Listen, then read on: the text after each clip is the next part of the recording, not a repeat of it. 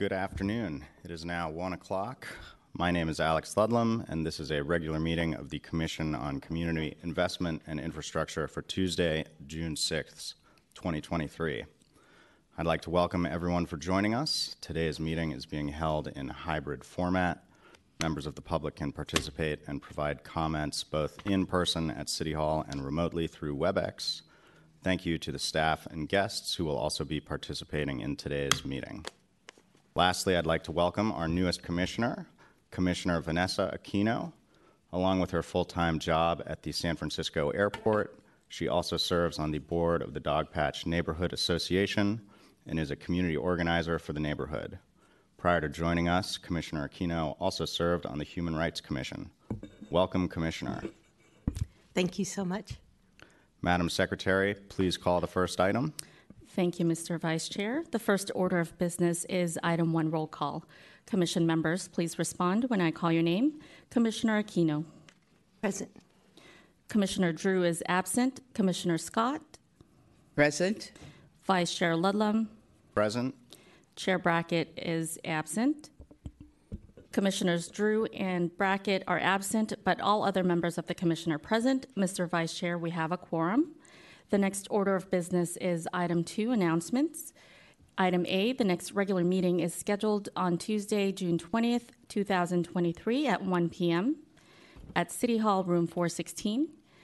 B, announcement of prohibition of sound producing electronic devices during the meeting. Please be advised that the ringing of and use of cell phones, pagers, and similar sound producing electronic devices are prohibited at this time. Please be advised that the chair may order the removal from the meeting room of any persons responsible for the ringing of ringing of or use of a cell phone, pager, or other similar sound producing devices. C. Announcement of public comment procedures. Please be advised a member of the public has up to three minutes to make pertinent public comments on each agenda item, unless the Commission adopts a shorter period on any item. During each public comment period, members of the public attending the meeting in person will have an opportunity to provide their comments. It is strongly recommended that members of the public who wish to address the Commission fill out a speaker card and submit that completed card to the Commission Secretary. Members of the public who are joining remotely will also be instructed to follow the, uh, the following instructions. You will need to dial 415 655 0001. When prompted, enter the access code, which is 2591 160 8939. Press the pound sign, then the pound sign again to enter the call. When prompted, press star 3 to submit your request to speak. When you dial star 3, you will hear the following message you have raised your hand to ask a question. Please wait to speak until the host calls on you. When you hear your line has been unmuted, this is your opportunity to provide your public comment, and you will have three minutes. Please speak clearly and slowly, and you will be placed back on mute once you are done speaking. You can stay on the line and continue to listen to the meeting, but you can also choose to hang up. If you are planning to provide a public comment on any items on today's agenda, it is recommended that you call the public comment line ahead of time to allow you to listen to the meeting live and to prevent you from experiencing delays. Today's meeting materials are available on our website at sfocii.org under Commission, then the Public Meetings tab. The next order of business is item three report on actions taken at a previous closed session meeting, if any. There are no reportable actions. The next order of business is item four matters of unfinished business. There are no matters of unfinished business. The next order of business is item five matters of new business, consisting of consent and regular agenda. First is the consent agenda. 5A is approval of minutes. Regular meeting of May 2nd, 2023. Mr. Vice Chair. Madam Secretary, do we have anyone from the public who wishes to provide a comment? If there are any members of the public who wish to provide public comment on the minutes, please um, call 415 655 0001, enter access code 2591 160 8939, followed by the pound sign, then pound sign again to enter the call. Press star, then three to be placed in the queue. If you have joined us in person and would like to provide comments on the minutes, uh, you can come up to the podium at this time.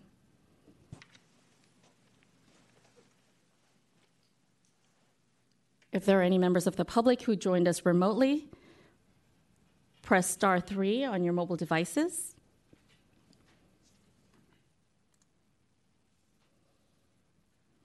Mr. Vice Chair, it does not appear we have any members of the public wishing to comment on the minutes.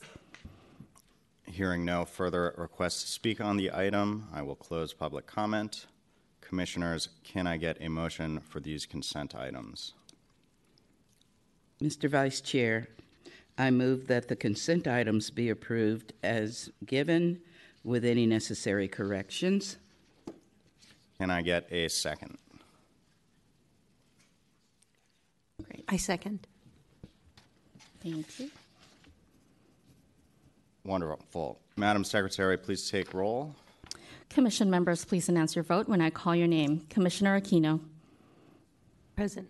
uh, aye or yes? Um, my apologies. Aye. Commissioner Drew is absent. Commissioner Scott, Aye. Vice Chair Ludlam, Aye. Chair Brackett is absent. Mr. Vice Chair, the vote is three ayes, two absent. Motion carries. Madam Secretary, please call the next item. Next is the regular agenda. Agenda item numbers 5B and 5C related to the Mission Bay Open Space System will be presented together but acted on separately.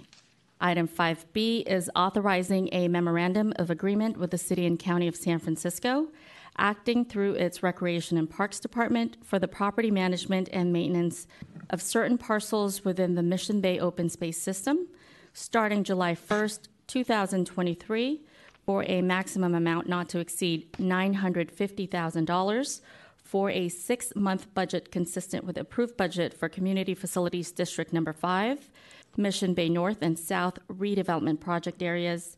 Discussion and action resolution number 18 2023.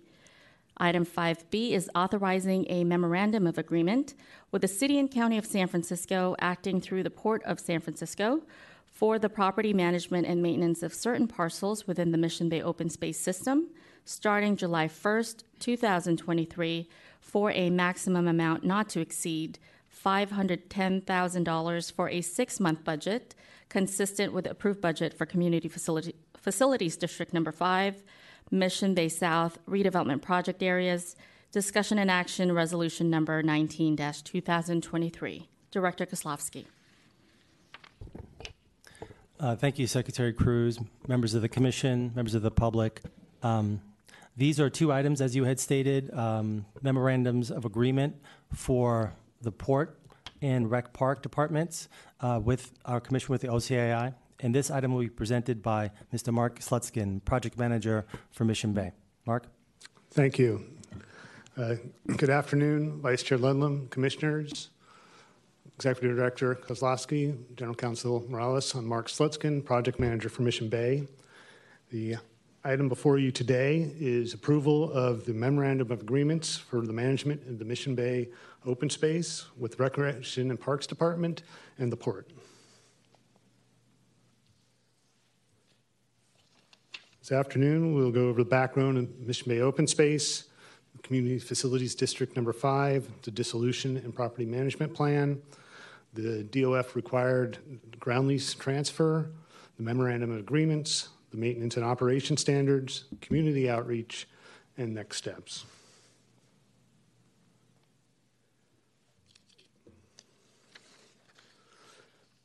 Mission Bay is a, will be 41.5 acres of open space when it's all built out as described in the redevelopment plan and the owner participation agreement which expires in 2028. The operations is financed by commu- community, community Facilities District Number 5, which will expire in 2044. The city and the port own this land and OCI leases it. This lease expires at the latest in 2046. So we're here today uh, to talk about taking over now, but it's always been anticipated that the city and the port would run their properties. Currently, OCI has a one year management contract with Park Lab Open Space Management that expires at the end of this month. Here's just a map of the Mission Bay open space. In dark blue are the parks and open space that's currently open for everyone's enjoyment. In light blue is a park that's under construction. In red are future parks. The hatched areas are the parks that are owned by the port, and everything else is owned by the city. CFD 5 is one of three community facilities districts in Mission Bay. We also have CFD 4, which is the infrastructure for Mission Bay North, and CFD 6, which is the infrastructure for Mission Bay South. The CFD 5 ends in 2044. It can be extended past 2024, but it would require a two thirds vote by the property owners in Mission Bay. All CFD funds must remain within Mission Bay. The annual assessment for the CFD increases at the lesser of CPI or 5.5%. To date, the CFD assessments have been sufficient or more than sufficient to cover the operating costs of the open space. That's due to most parts is that we're not fully built out. To date, we only have 24 out of the 41 and a half acres that have been built. So over these past years, we've been able to establish a fund balance in anticipation of once there was full build out, we would have shortfalls and need the fund balance to help cover those shortfalls. As was described when we went before you in April for the CFD budget, the shortfalls are projected for this upcoming fiscal year. That's due for additional parks that are being added. With bringing on the city, we have additional labor costs, which is union labor, which we think is a good thing, and then just general inflation. The fund balance, we believe, will cover through 2029 for all shortfalls, but then after that, it'll be on the port and rec park to find ways to fund the shortfalls. In 2012, state mandated dissolution of the redevelopment agencies, including the necessity to transfer the ground lease back to the city and the port. In 2013, we began working on the long range property management plan, known as the PMP, which created the framework and timing to transfer the parks. We've had lots, back then, there were several public meetings to discuss this transfer. We met twice at the CAC. We came before the commission for a workshop. And then we came before the commission as an action item where the commission voted to recommend that the oversight board approve the PMP. The oversight board approved the PMP in 2013. State Department of Finance had some changes they wanted done, and then the final PMP was approved by, again by the oversight board in 2013.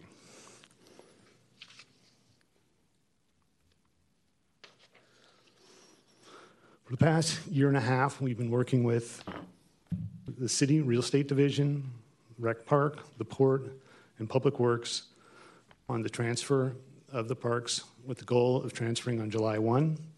As we've been working with them, we've kind of realized there's a lot of layers to this onion we're trying to unpeel from documents created 25 years ago. It includes that all the parks have a public right of way overlay on them.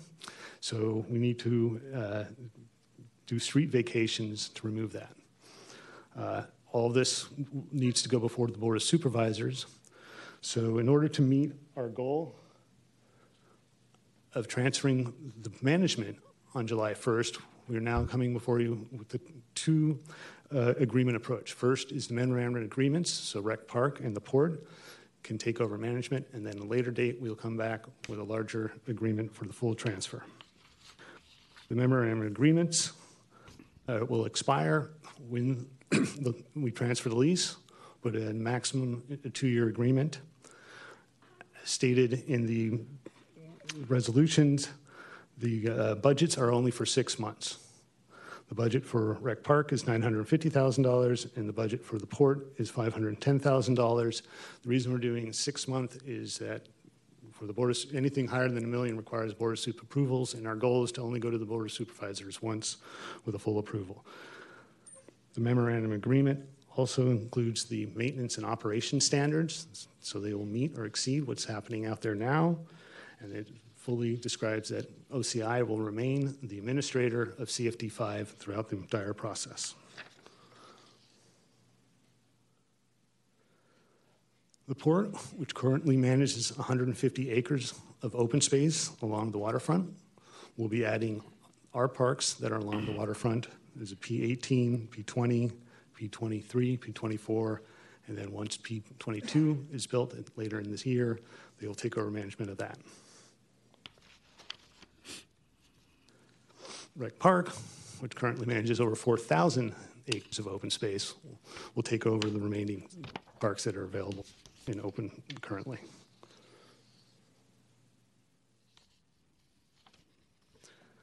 Each one of the memorandums of agreement spell out the maintenance and operation standards, which covers the management and general operations, the landscape maintenance, janitorial, security, special events.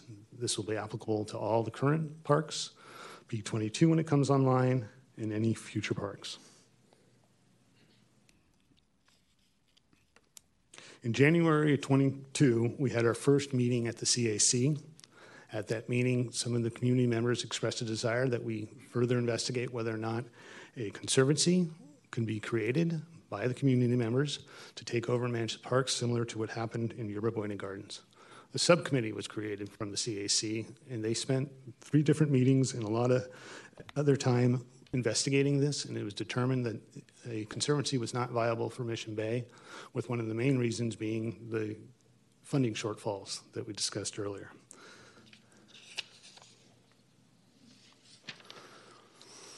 In total, we presented to the full CAC at eight different CAC meetings over the past year and a half. So, for next steps, uh, for the work plan, we will continue to work with Rec Park, the Port, and Public Works on the larger agreement that will designate all the parks to be permanently managed and the funding splits. It'll again state that OCII is the administrator of the CFD funds, which then gives us the authority to have annual budget approval, and we will also to be doing street vacations. For timing on our next steps, if approved by the Commission on July 1st, Rec Park and the Port will take over management of our open space. In November, we plan to come back here for the lease transfer and larger MOU. And then in December, we'll go before the Board of Supervisors for their approval.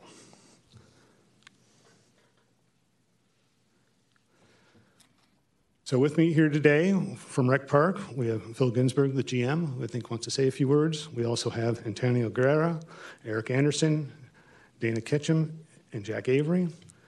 And from the port, we have David Beaupre, who prepared to answer any questions you may have.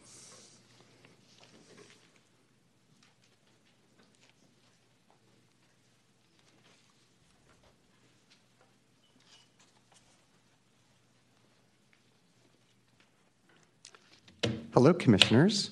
My name is Phil Ginsburg. I'm the General Manager of the San Francisco Recreation and Park Department.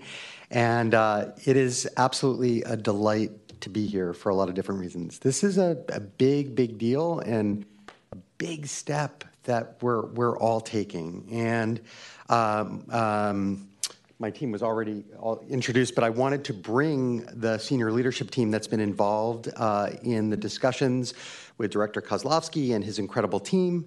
Uh, and give you a face to the stewardship that you were uh, that you're bestowing upon us, uh, we hope. And so, uh, Dana, who runs our, our uh, property management and permitting system, which is a big, big part of this transfer, Eric Anderson is our, our superintendent of parks and oversees our 200 plus gardeners and custodians and our structural maintenance staff and is uh, actually uh, serving as our acting operations director and also oversees our, our park rangers uh, Antonio Guerra, who is right here, who is our Director of Finance and Administration. So all of the back of the house stuff uh, belongs with uh, Antonio, including HR and contracting and purchasing and, and IT and obviously budget and finance and accounting.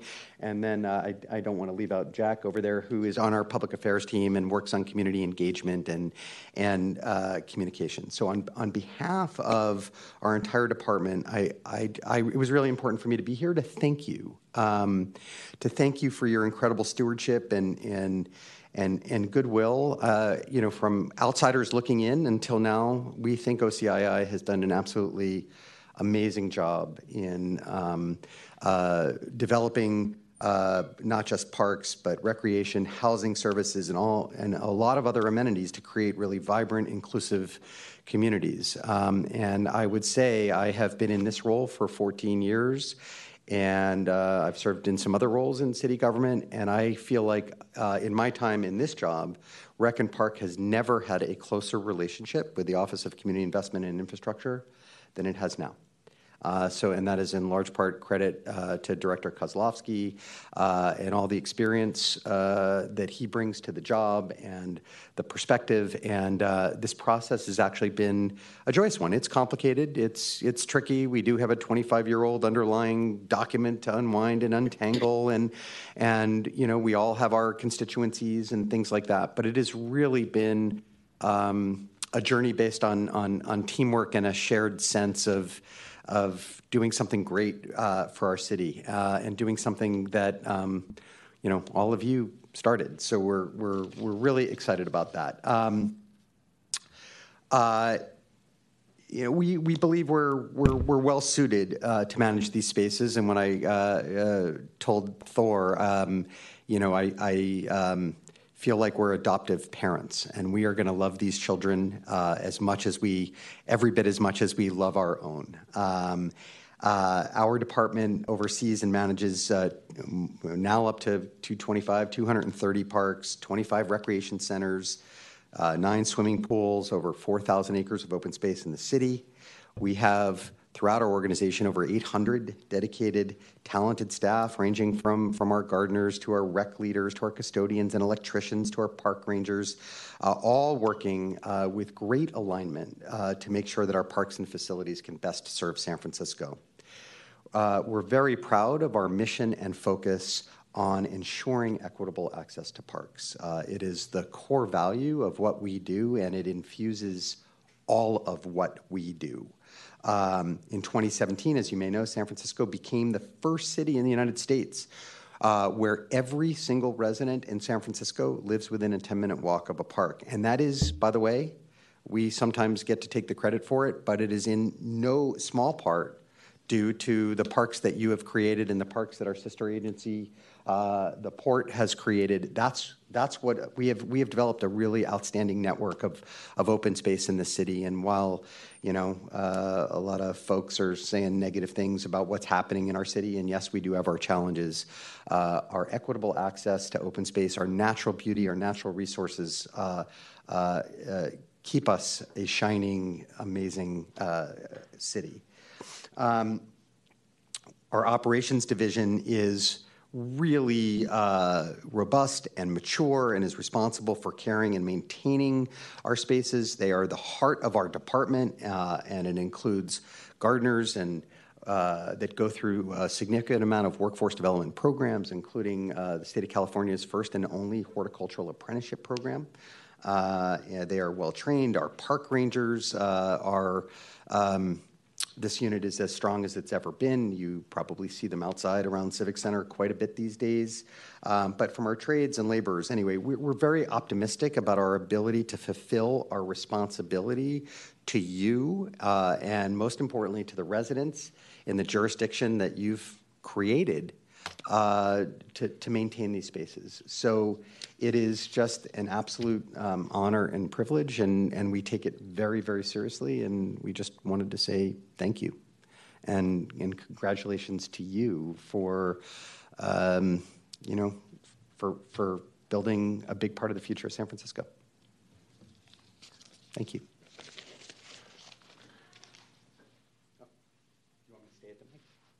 What am I pointing at? Oh, do you, would you like, uh, are you pointing to Vince? Oh, okay. Uh, Mr. Courtney, um, uh, we have Vince Courtney here who represents uh, Labor's Local 261 and also the building trades. Uh, this is a big deal for organized labor as well because you are making uh, a bold decision to contract in. You are placing your trust and faith in the hard working men and women of, of, of labor. And uh, uh, Vince, while we may not agree on 100% of the things 100% of the time, what we do agree upon deeply uh, is workforce development and uh, career pathways and career ladders and access for all to the great jobs that exist in this city. So, Mr. Courtney. Thank you. Good morning, Commissioners. Good afternoon. I'm sorry. Um, I'm here to really advocate for you and the partnership that I see before you with the port uh, Recreation and Parks Department. It's been my honor for the past two decades to represent maintenance workers at both the port and the Recreation and Parks Department. And to the general manager's uh, comments, you know, the Office of Community Investment is not even close to off the mark when it comes to investing in the city's own workforce. In a workforce that um, General Manager Ginsburg, myself, and others have worked really, really hard to raise the bar in terms of professional standards, um, skills, commitment, oversight, management, et cetera. And what we've managed to do that we're able to do in the private sector and unable to do in the public sector is we've managed to create our own version of local hire. That is to bring people at a trainee level in as a pre-apprentice. People will not travel from Tracy or Petaluma or any. That means we're going to get our own people from the city and county of San Francisco, from communities that are underserved and underrepresented, and they will they will join the Recreation and Parks Department or the Port Authority as pre-apprentices, and then the people who are successful will move up into an apprenticeship program, and there's still some um, opportunity to wash out. But at the end of the day, long story short, what we've managed to do over the course, and this is a partnership, right? A, a labor management partnership with, is we've managed to drastically change our workforce and have a committed, professional, skilled, trained, localized workforce. So when you invest in the land, we would always ask that you continue to invest in those workers and make sure that the communities that you represent know that we're thinking about them when we're thinking about not just the jobs that are available today, but the jobs that are going to be available six months from now, six years from now, and on into the future. So thank you very much for having me.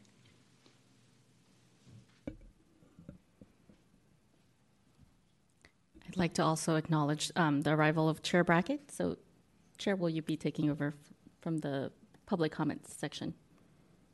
Thank you.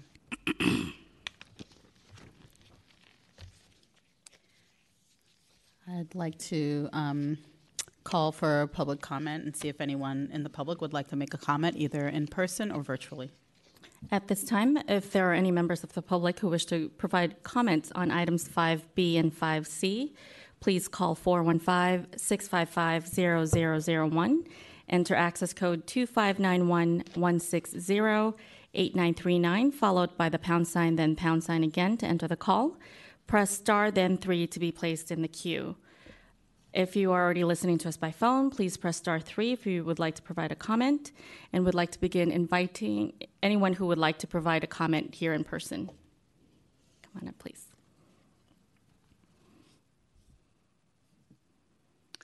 Thank you all for um, having us today. Um, my name is Sarah Davis, and um, my family moved to Mission Bay in the 80s. Uh, we built the first park in Mission Bay. We had a delivery dump truck of compost and built the community garden, which is now the Mission Creek Harbor Community Garden. Um, over the years, living on the houseboats when there was no residents, we were the residents that participated in the building of Mission Bay. And now what you see is is um, a series of our history. You know, we were building history when there was no one here to to write the history, and now we have this thriving community of people that have come in that are new, um, and people and people like us on the houseboat community that have been there for 40 plus years. Um, I'm also here speaking as the chair of the Citizen Advisory Committee, and I wanted to give our support. We voted unanimously to support this process. Um, I think a lot of the residents have a lot of questions that are all the questions we all have when change comes change of security, change of maintenance. Um, but I can only speak to my own personal experience in the Rec and Park system. My daughter went to the programs, the summer camps. Um, we've played in all those parks. I think we're all really excited about becoming part of the city park system. Um, we've also had a very long tradition with the Port of San Francisco, and I'm really excited about watching the port build on um, Crane Cove and um, expanding how they deal with um, accessible water and public open space. Um, the next couple of months are going to be really interesting, and we're going to learn a lot. Um, but we're going to do it together. Both agencies have made a commitment to participate through the Mission Bay Citizens Advisory Committee.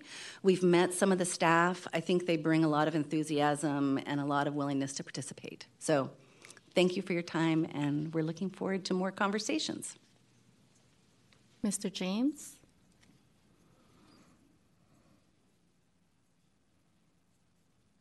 Good afternoon, Commissioners. Oscar James, native resident of Bayview Hunters Point, and of the city and county of San Francisco.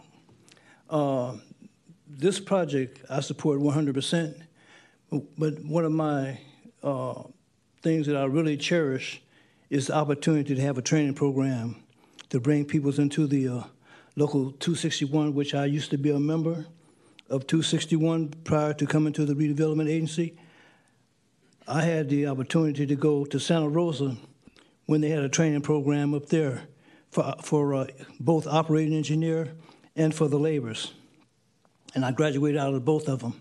But having it here, where the young people can have the opportunity to leave their homes and go for a training and learn a skill and be able to participate in creating something in the community where they 50 years from now they can go back and tell their kids or grandkids where they started from and show them the opportunity that they may have uh, and one of the other things that we're talking about Mission Bay. Mission Bay was a model cities project when I was a model cities commissioner.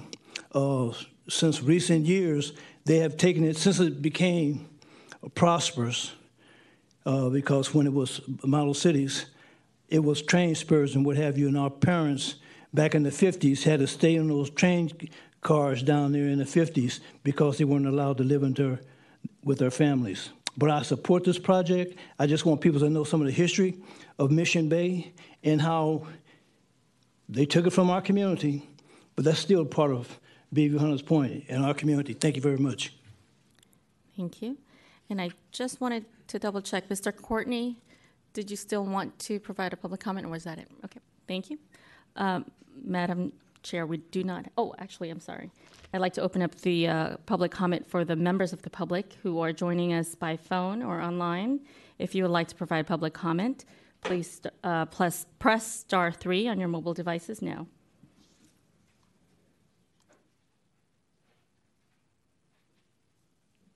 Madam Chair, it does not appear we have any members of the public wishing to comment any further. At this moment, we are going to close public comment, and I'm going to refer over to my fellow commissioners. Dr. Scott, would you like to provide comment? I would only say thank you for the presentation as well as the information given.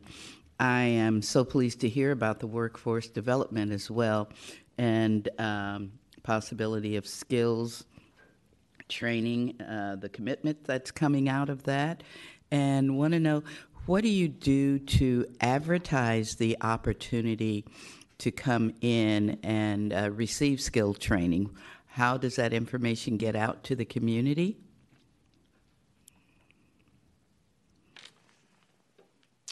Um, Commissioner, thank you for the question. For uh, almost 13 years now, um, uh, we have been administering uh, our apprenticeship program, uh, and we use a variety of, of outreach channels uh, in the community. We, we partner with several different organizations. Um, we're, we're working on um, parks and open spaces uh, very adjacent to some of the spaces that you are building and stewarding uh, in the shipyard. You may have may be familiar with our India Basin efforts out at India Basin that um, actually Oscar is very much involved in. Uh, we partner with the nonprofit community. We use A. Philip Randolph Institute to help us uh, with community engagement and community outreach. Uh, we have over 80 thousand people who uh, read our uh, e-news every single week uh, in which we publicize um, hiring opportunities. We work with the Human Rights Commission, we work with the Human Services Agency, we work with our Department of Human Resources.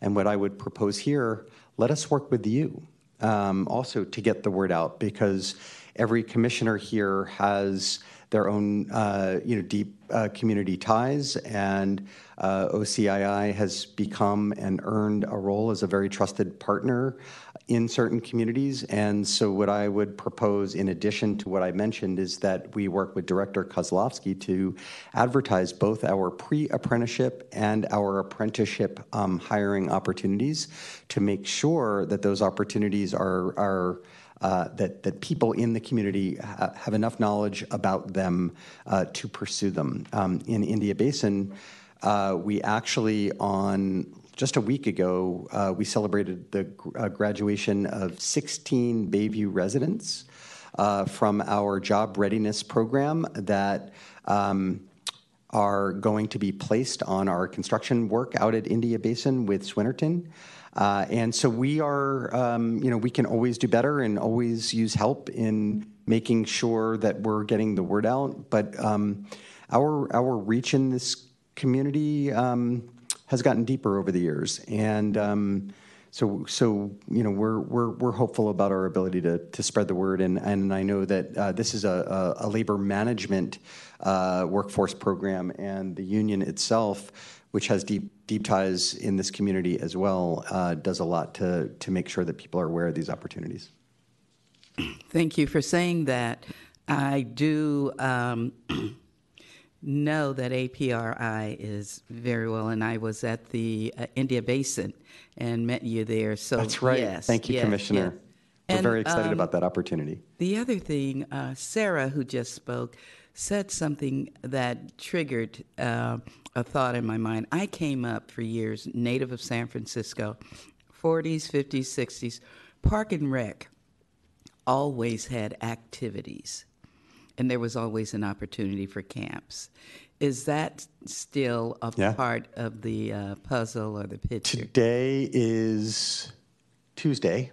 It is our the second day of our summer season, uh, where we have right now over 80 summer camps happening in every corner of the city, including a really exciting nature exploration uh, camp out at Heron's Head in the Eco Center. Uh, we have a neighborhood camp uh, at uh, MLK Pool. We have camps at Bayview Playground. Um, so yes, uh, we I think we have over eight thousand children signed up this summer in our summer camps, and we have. Very getting back to our commitment and focus on equity. Um, we have two strategies in that regard. So, first of all, um, all children in uh, public housing have uh, 100% free access to our summer camps, and we offer families an opportunity to pre register. And we have another program that we uh, are very proud about on the recreation side called Requity, which is specifically designed to bring recreation uh, uh, programs to our communities rather than being in our facilities and, and waiting for our communities to come to us. So it is basically, um, if, if this is a fair way to describe it, almost a mobile uh, recreation program. We actually do work in a variety of public housing communities. We run a program uh, just on uh, last Friday. I was at Potrero Rec Center where we um, uh, celebrated the uh, high school and uh, graduates and other kids who are promoting from one level of school to another that are involved in our Peace Parks program, which is uh, evening and weekend programs to give kids something to do in the evenings. It runs Thursday, Friday, and Saturday evenings. Um, so, you know, we're not perfect, and like any city agency, we have resource constraints and challenges. Um, but I'm very proud of our our um, our commitment to equity and and access. And again, building on the partnership that I think has is is establishing and rooting itself between our organizations. Uh, we look forward to additional ways to leverage your community relationships and your network uh, to make sure that we are serving everyone that wants to be served by us. Mm. And one last question. I really like what you just said. Instead of waiting for the community to come to you. Uh, and as you were saying that before you said that statement, my thought was I wonder if he'd be willing to come into the community and speak with some of the young uh, youth, young boys, young girls, and talk about the job opportunities and what it would take, and maybe have someone to even uh, model what that looks like cleaning and you know the types of opportunities that would be. I know from um, our executive director staff, our Josh, um, would he has come into the community and COVID broke out and it kind of Yeah. stopped everything, but it was amazing how many of the young people in tears said, "I want to learn. Yeah. I'd like to do it." Uh, the answer is an unequivocal, enthusiastic yes. I do do a lot of this work already, but I would never say no uh, to an opportunity to, to, to speak to our kids uh, and to bring my staff or speak to uh, parents or families or community leaders to um, deepen uh, uh, all communities' awareness of what we have to offer. Thank you so much. I wouldn't want to reinvent a wheel because we do have APRI, but we can certainly partner, join them, and 100%. so many of our youth uh, that are really hungry for work. 100%. Thank you. You're very welcome. Commissioner Ludlam?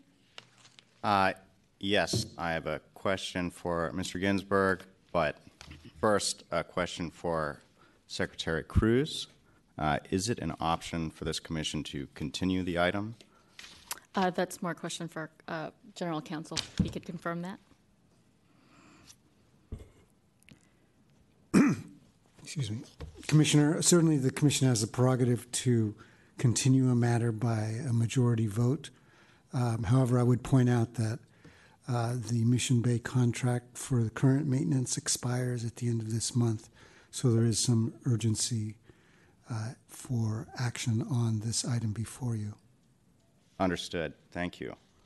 Uh, Mr. Ginsburg, uh, I attended several of these CAC meetings, uh, and I believe I'm quoting Sarah Davis, who appeared today from the March meeting, who said, uh, We've identified the third rail of Mission Bay politics, and it is dog poop bags. Um, I'm not sure if you were at these meetings. Several of them devolved into very vindictive shouting matches. Uh, it has always been a priority of OCII that the level of service would not diminish when we transferred operations to Rec and Park. Uh, you are aware of this issue, uh, so I'd like to hear your thoughts on whether or not dog runs can continue to stock dog poop bags, especially in light of the fact that, according to the Chronicle, 50% of commercial areas have feces on the sidewalk. Well, Commissioner, I thought you were going to let sleeping dogs lie. It's a joke. Yeah. Um, so let me share with you um, uh, uh, what our policy is, and then I will answer your question. Our policy is actually not to stock dog bags in all of our, I think we have 27 off leash, more than that, somewhere around 30 off leash dog parks citywide. And the reasons that we don't do it are twofold.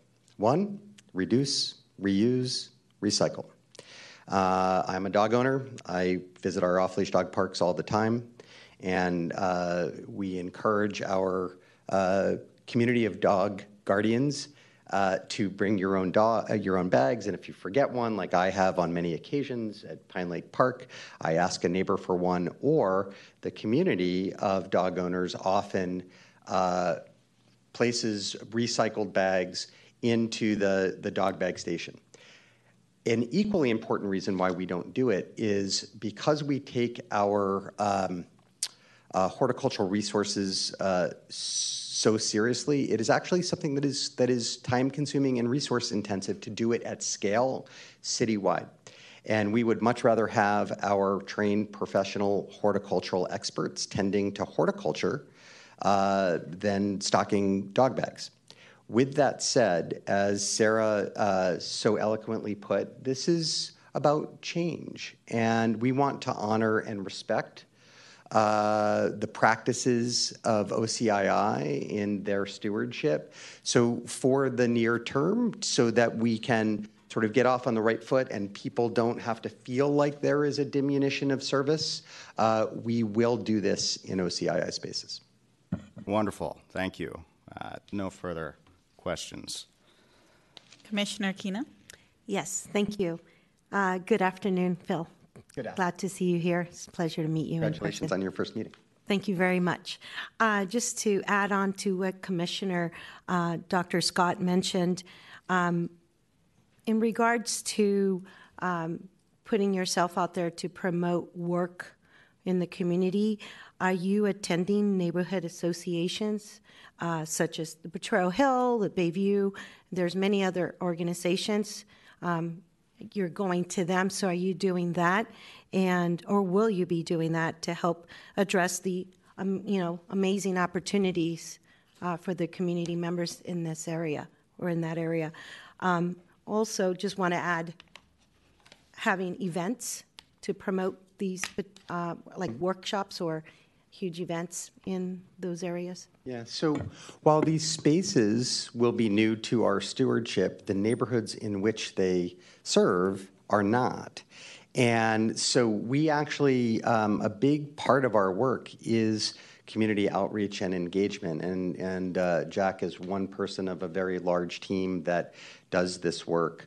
Uh, our entire recreation staff does this work.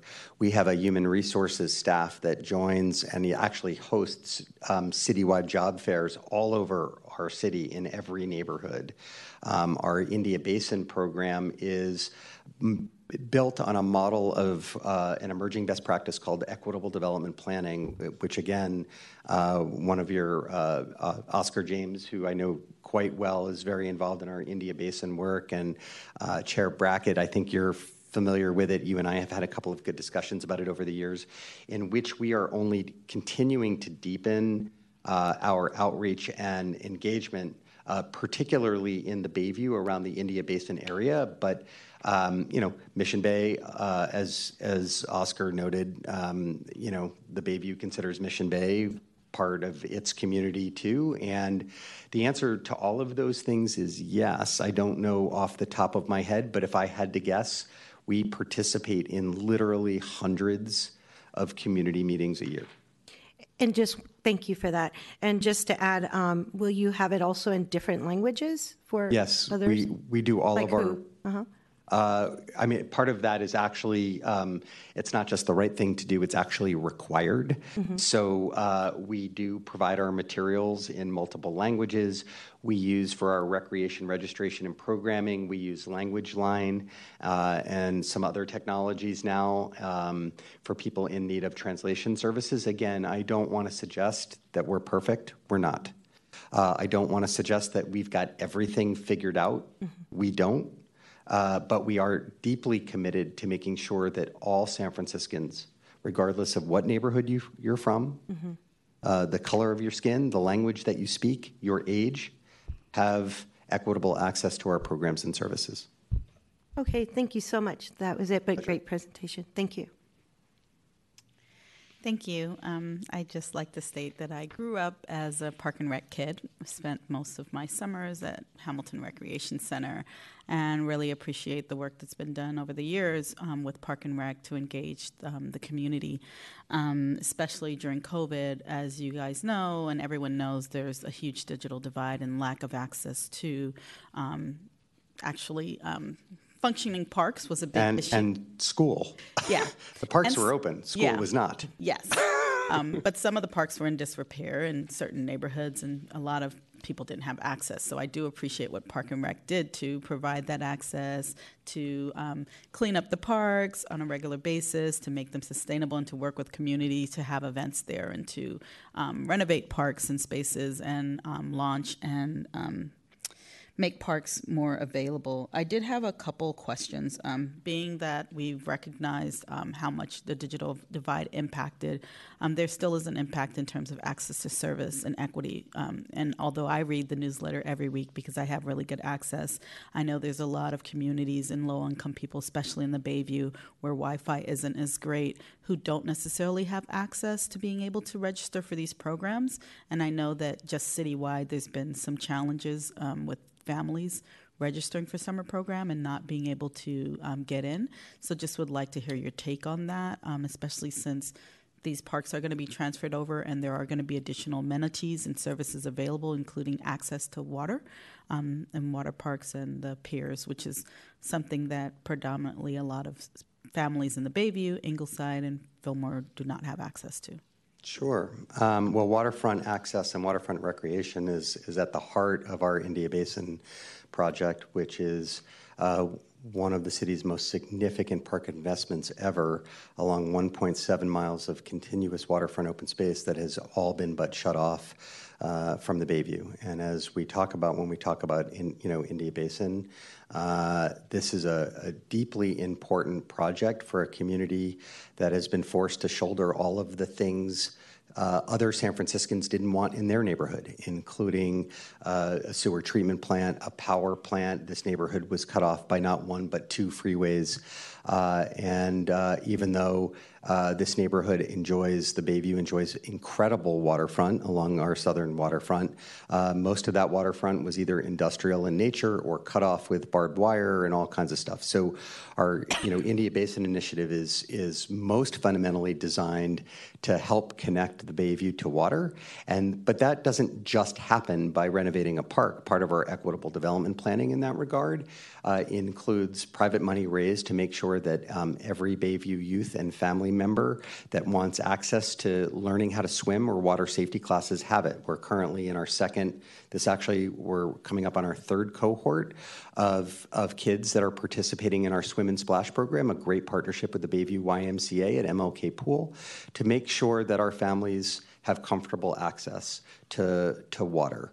Um, uh, not everybody gets into the exact camp that they want on the exact week that they want it. That is that's uh, that is somewhat true. But what we have done from uh, to ensure equity in registration and to try to tackle some of the di- digital divide issues that you referenced, Chair Brackett, is two things. In addition to the online registration, we actually, so first of all, all of our camps, as I mentioned earlier, uh, we offer uh, our um, uh, public housing and scholarship residents uh, and families early registration access before the rest of the city gets it.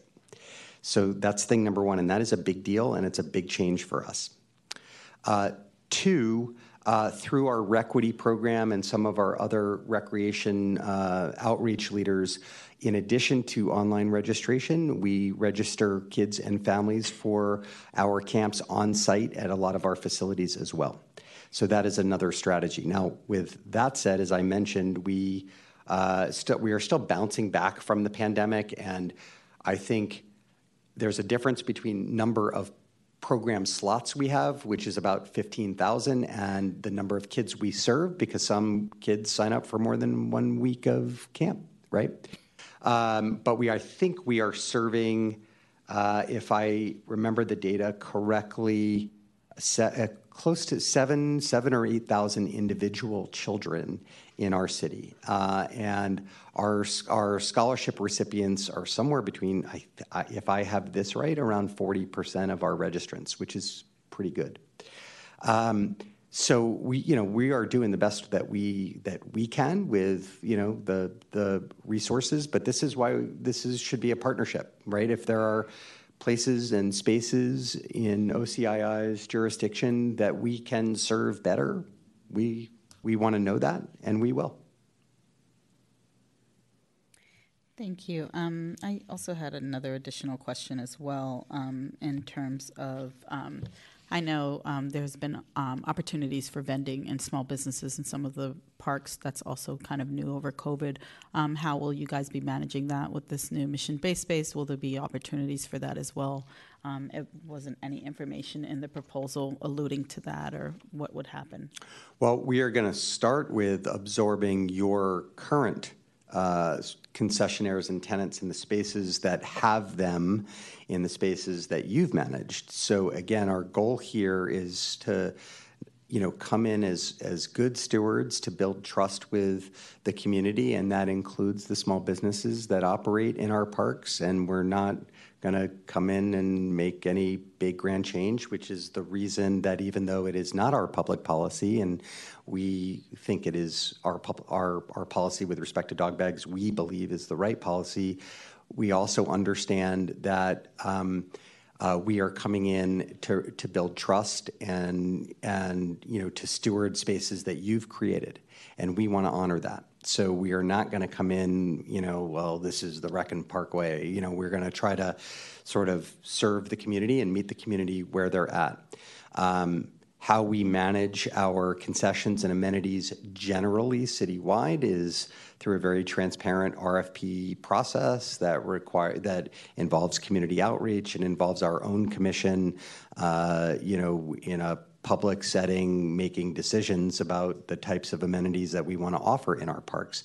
With respect, we do have some exceptions to that, and one of those, which you and I have have discussed, is at India Basin, where we are doing things a little differently under the guise of our equitable development plan, where all of the concessions and amenities that in those spaces uh, are are going to be uh, by and for and employ Bayview residents. The whole mission of our project is to leverage every dollar of park investment and try to return some benefit to the community.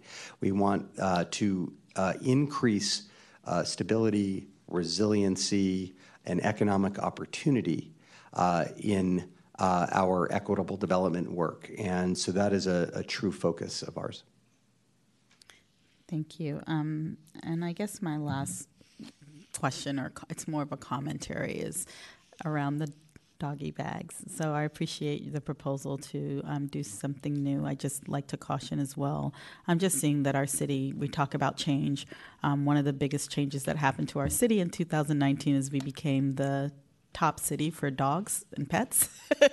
and with that, as Commissioner Ludlam said, um, came an increase of poop around the city, and especially in some of our developments and newer developments. So um, just wanted to highlight that as well and see if there's also any way that um, you guys may be able to increase signage in those parks to remind people to pick up, or if there's other kind of fun community engagement activities that can be done with the um, CAC and other neighborhood groups to encourage people to pick up after themselves because unfortunately one of the benefits of having a lot of amenities in the city is also a um, air of entitlement that some people think there's people who will pick up after them so Mm-hmm. Again, this all speaks to the citywide philosophy about the dog bag. So that's a that's a, a point well taken.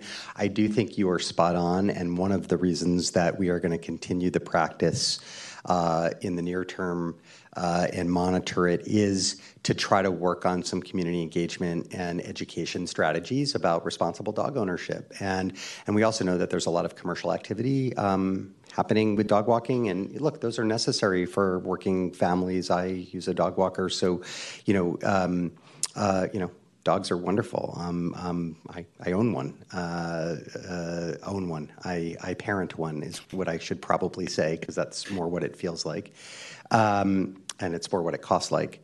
Um, uh, you know, but we we do need to encourage, in many aspects, not just this, responsible park stewardship. San Francisco is blessed with one of the best park systems in America, and that requires all of us that requires stewardship and some self responsibility and some some some pride. Um, but I think uh, that is best done through engagement and signage and creative communication tools uh, more than it is just you know pointing a finger or laying down the law. And that has always been our, our philosophy. Um, I'll share with you an example in a different context, in the non dog context, because littering is also uh, a big deal. And uh, for those of you who've been around a while, uh, you've watched the drama around Dolores Park, where people would come to a very, very popular, intense park, and people would come and just leave their own trash. Uh, a few years ago, pre pandemic, we made a very bold decision not to pick it up one day, just to leave the trash there after a big weekend. And this was planned and, and thought through, and we discussed with you know the mayor and our commission that we were going to do this to make a point. Uh, and then we launched a, a, program called Love Dolores, which rather than uh, uh, being government saying, you know, don't litter, pick up, uh, involved the community and creativity and the Sisters of Perpetual Indulgence and local businesses participating in in uh, in more of a creative effort to inspire change, and that is generally our approach. Now, when we have to enforce the park code, we will because public spaces are sacred, and you know um, someone's entitlement and someone's you know candidly selfishness. Uh, harms and injures the experience of someone else. And our, our parks, as we particular, as everybody became well aware during the pandemic, our parks are too important. Um, so we use a variety of, of strategies, but uh, you know we start with trying to inspire. Uh, you know, we try to do it the lasso way. We try to inspire good park behavior uh, rather than just, you know, sort of, you know, point fingers and issue citations and things like that. Thank you.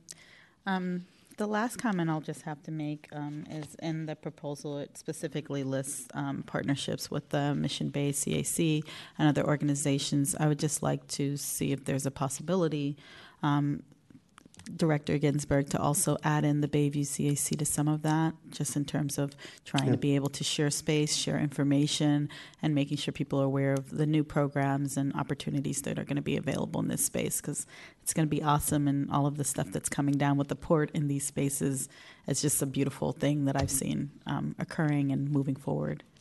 Uh, we would we would be pleased to continue to engage with the Bayview CAC and uh, you know uh, under you know guidance from many of you or for from Director Kozlowski plug in at particular you know points with the Bayview CAC. We also participate in the uh, uh, you know in the Bayview Alliance. Um, you know we are. I'm very proud of our work in the Bayview specifically. We've we've made a lot of investment and built a lot of relationships, and are working hard to be you know um, you know some of the challenges in the Bayview are about trust. There's been many many many many broken promises by government over generations, and um, our pledge is not to do that. We want to keep our promises. Yes, my comment was not more for India Basin, but more for Mission Bay, just so that everyone feels in- No, no, I, I understood space. that. Yeah, yeah, yeah. So we will make sure that, uh, because as, as Oscar has reminded us, that there is a deep connection between Mission Bay and the Bayview, and, and we would like to maintain that and make sure that, that the Bayview is aware of what's happening in Mission Bay as well. Thank you. My pleasure. Um, do any of my com- fellow commissioners have any other um, closing comments? And does anyone have a motion? I just want to thank you for your feedback and the information given. Thank you. Mm-hmm. Chair Brackett, I would move to approve item 5B. Do we have a second? I second that. And Chair Brackett, just so we're clear, we're taking two separate actions for these two items. So this is the first motion for 5B. Okay. Thank you. Commission members, please announce your vote for item 5B when I call your name. Commissioner Aquino. Yes. Commissioner Drew is absent. Commissioner Scott, Yes? Vice Chair Ludlam, Yes. and Chair Brackett. Aye. Madam Chair, the vote is four ayes, one absent. Can you call the vote for the next item? Or do we have a motion for the next item? Uh, Chair Brackett, I would move to approve item 5C. Commissioners, do we have a second? I second that move. Commissioners, commission members, please announce your vote for item 5C when I call your name. Commissioner Aquino. Yes. Commissioner Drew is absent. Commissioner Scott, Yes? Vice Chair Ludlam, Yes. and Chair Brackett. Aye. The motion passes. Um, Madam Chair? Secretary, Sorry. Call the next item. Thank you. Next is agenda item number 5D, conditionally approving the schematic design for Under Ramp Park, adopting environmental findings pursuant to the California Environmental Quality Act, and providing notice that this action is within the scope of the Transbay Terminal, Caltrain Downtown Extension, redevelopment project final environmental impact statement, environmental impact report, FEIS EIR, a program EIR, and is adequately described in the FEIS EIR for purposes of the California Environmental Quality Act, Transbay Redevelopment Project Area, discussion and action resolution number 20 2023. Director Kozlowski. Thank you, Secretary Cruz. Uh, members of the Commission, members of the public, Um, as Secretary Cruz stated, this is a schematic design approval for a park in Mission Bay, uh, affectionately referred to as Under Ramp Park. We know it'll have a different name in the future. Um, and it is a park that has long been planned as part of the Transbay planning documents, and it'll be presented by Alok Vyas, who is an associate planner and urban designer with the agency. Alok? Thank you, Director. Thank you, Director Kozlowski, and good afternoon, Commissioners. Uh, again, my name is Alok Vyas, and I'm an associate planner at OCII. Uh, we're excited to be here today to present this item. Today, we are seeking the Commission's condition approval of the schematic design for the Transbay Underramp Park in the Transbay Redevelopment Project area. Excuse me, may I ask that you pull the mic a little closer Of course. to you? Sorry about that. Yeah, and yes, speak into it. Your voice is light. Thank you. Better. The Transbay Redevelopment Plan was adopted in 2005 and expires in 2035. The Transbay Implementation Agreement between the former agency and the TJPA is an enforceable obligation that requires OCII to implement the plan, including activities related to major infrastructure improvements. The Transbay project area is divided into two zones Zone 1 under OCII Land Use Authority, and 2 under the Planning, Develop, uh, Planning Department oversight. This approximately 2.5 acre park, highlighted in yellow oval, straddles both zones. In conversations between OCII and the Planning Department, the Planning Department has decided to cede its oversight authority to OCII for the park because OCII is funding its design and construction. The park is a collaborative effort between multiple agencies the Transbay Joint Powers Authority, California Department of Transportation, OCII, East Cut Community Benefit District, and potentially the city. TJPA is a co owner and will own the future park improvements and is a lessee for the other portion of the land under Caltrans. OCII will be funding the design and construction of the park. The East Cut CBD is selected as a property manager by the TJPA and will be responsible for fundraising, operations, and maintenance. The San Francisco Public Parks may potentially be selected as the construction manager during the construction of the park. The schematic design before you today has had an extended timeline of design work. In July of 2011, the former agency selected CMG Landscape Architecture to lead a design team to prepare the concept designs for the park. In June of 2013, the former agency commission approved the concept design. Between 2013 and 2021, the design work has progressed in ebbs and flows due to a variety of jurisdictional and logistical issues. In September of 2021, the final scope of schematic design work was resolved with the incorporation of a historically relevant zigzag modern structure from the Transbay Block 5 site. The design team is present today with Chris Guillard from CMG Landscape Architecture and Yakuh Askew from YA Studios. We also have Ari Walsh, Facility Director at the TJPA, and Andrew Robinson, Executive Director of the East Cut CBD present. I will now call on Chris to present the schematic design concepts. At the end of this, their presentation, I'll briefly go through the current development schedule of the park, the conditions of approval, and the next approvals and steps.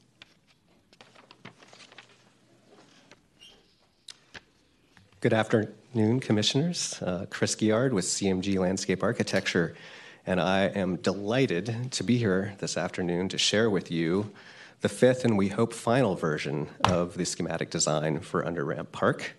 And um, I'll, I'll, just note for me personally, this is an exciting day, uh, and I want to just acknowledge the entire team that's been working on this project over the past decade.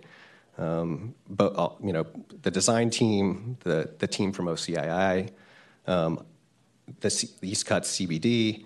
It's really come together, and at each step of the process, it's gotten better and better. And we've most recently had the opportunity to work with the East Cut CBD to really begin to understand and address some of the, the maintenance considerations and operational issues with an eye toward the future success of a park that we think is just going to be such a contributor to the Transbay District um, in terms of bringing community together. So um, hopefully you're all familiar with the location. It's you know sandwiched between Folsom and Howard Street and Clementina. It makes a connection down to the Transbay Terminal. And from the very beginning, um, the team has brought forward these three guiding principles. First, to improve connectivity. Second, to foster community. And third, to create a destination. And so that, that has been a through line for the project, and I think that we've really brought those all to the fore in the final um, schematic design that we're sharing here today. So, in terms of really creating that connected environment, um, creating multiple pathways for pedestrians and bicyclists linking from Folsom Street down to Howard and across to the Transbay Terminal. Um, one thing I'll note here, too, that's an important consideration is that there is about 20 feet of elevation change between Folsom and Howard Street. And so we've, I, think, very successfully integrated ex, uh, accessible routes between uh, Folsom and Howard so that that connection can be made by both pedestrians and bicyclists. And then, of course, um, being able to connect along Clementina um, to other important connections throughout the Transbay District. Um, we focused throughout on this idea of fostering community, which for us was really about activating and programming the park, um, looking at ways to provide programs that are not currently available within the district and that will serve the community. And I'll go through each of those as we walk through the, the overall design. Um, and that's all come together in, in a plan that has been so well vetted and is ready to go to the next uh, step of design and construction. Um, so I'm going to give you a little tour of, of the park, starting at the sports court up at Folsom Street, um, underneath of the Caltrans and TJPA uh, overpasses. And so this is a, a, a modest-sized sports facility that is designed to include uh, basketball, uh, incorporate a, a, pickleball court and uh, provide a, a, half-court tennis wall um, as well. So it's bringing uh, you know some much-needed recreational space to the neighborhood. This is a view of, of that space. And again, these are conceptual, but the idea is to brighten it up and bring some color and life to it in a graphic and artful way. Um, in, in, some of our conversations with uh, the CAC, um, several uh, community members requested that we look at the pickleball option, which wasn't previously included, and that we'll also look at uh, the different treatments for the, the development of the, the court color design and fencing colors. So those will, will be further refined and developed as we go forward. Um, moving down to the uh, Clementina uh, space and the Folsom Plaza, this is really the central heart of Underramp Park. And um, basically, it's, it's set under the underpass. It has uh, an informal amphitheater, um, the pavilion structure itself, which Yakuh Askew from YA Studios will, will speak to here in a few minutes, um, an informal synthetic turf lawn for events and gatherings, and then a very playful small slide that allows uh, you know, an element of, of play to bridge the, the elevation change there. One thing I'll note here is that the East Cut CBD's uh, offices are planned to go into the pavilion. So that is, is a key element of having the operator, manager, activator right at the center of the park. This is a, a look at the pavilion and the adjacent plaza space, which allows for a lot of opportunities for indoor outdoor activity and hopefully some vendors on that uh, first level. And then jumping down to the, the concession garden space. Um, there's a concession uh, facility planned uh, for a potential vendor to come in and provide food and beverage in that location. And so we've developed this garden like seating environment um, that will accommodate uh, visitors and, and be able to create a gathering space for community events as well. This is a, a look at that, that gathering space. Um, it's situated uniquely underneath of the, the kind of round oculus of the, the overpass above and lets light in, um, surrounded by plant material. And then moving along to um, the dog park, which we know will be one of the most popular uh, parts of the space. Um, this is a very generous dog park that runs the length of Clementina. It's broken into a couple of different uh, smaller spaces for small dogs, and then um, a larger run um, that's probably several hundred feet long for, for uh, other dogs. And it has a series of unique elements that are designed to be playful for the dogs, uh, along with seating areas for um, dog owners. Um, the surfacing materials have been designed based on best practices for dog parks and cleaning. And so that's synthetic turf and an asphalt uh, coated with a, a surface um, treatment moving along to the fitness area, there's a, a small fitness um, zone that will include uh, fitness equipment, um, kind of an outdoor gym, which we think will be very successful. Um, and then lastly, uh, taking a look at a, a, space that's closer to Howard Street, which is more of a garden environment and has this small sculptural seating area. Um, I want to touch on lighting uh, very quickly. This will be a critical part of the success of the park in terms of both safety, but also the, the aesthetic uh, experience and security. And so the, the strategy for lighting is, is multi tiered. Uh, it's first and foremost, there are pole lights that will be located throughout the park that will provide general illumination of the pathways.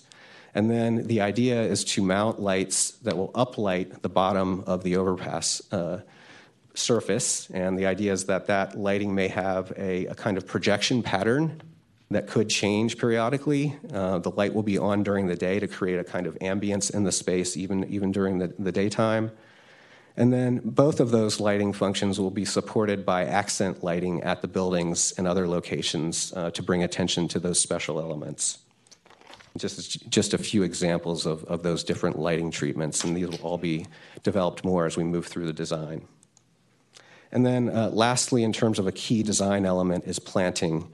And our approach is to really create a very diverse, seasonal, and rich planting palette, but one that is uniquely suited to this particular microclimate and the fact that we're going to have a fair amount of shade from the structures above and the adjacent buildings.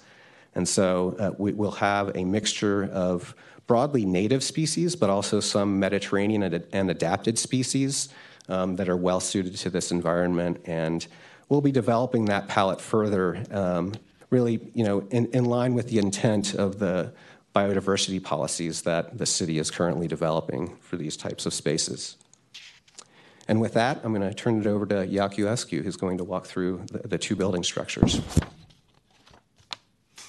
Great. Thank you. Good afternoon, Commissioners. Yakuh Askew, principal with YA Studio. And so we were uh, tasked with working on the architecture for helping to program the park and provide some of the services within the park. So I'm going to walk you through first the design for the pavilion, which is up on Folsom Street. And this structure was really intended to be sort of a welcoming space uh, to bring you into the park, to welcome you uh, down through the space. And so it sort of reaches out uh, towards Folsom Street it's designed to host one to three uh, small retailers to provide food service uh, for the park. And this building is also straddling that grade difference that Chris had mentioned. We are uh, crossing between 12 feet or so between Folsom and Clementina. So it's a one story structure up on Folsom and translates down into a two story structure below. So here's a view a little further down the hill um, at the Clementina level. You can start to see some of the two story structure uh, express itself. At the lower level, we have the CBD offices uh, located to the right, and then uh, to the left, we have a large community space uh, which can be used for birthday parties, rentals, has a great indoor outdoor opportunity to spill in and out, uh, host community events, and really help activate the park down there.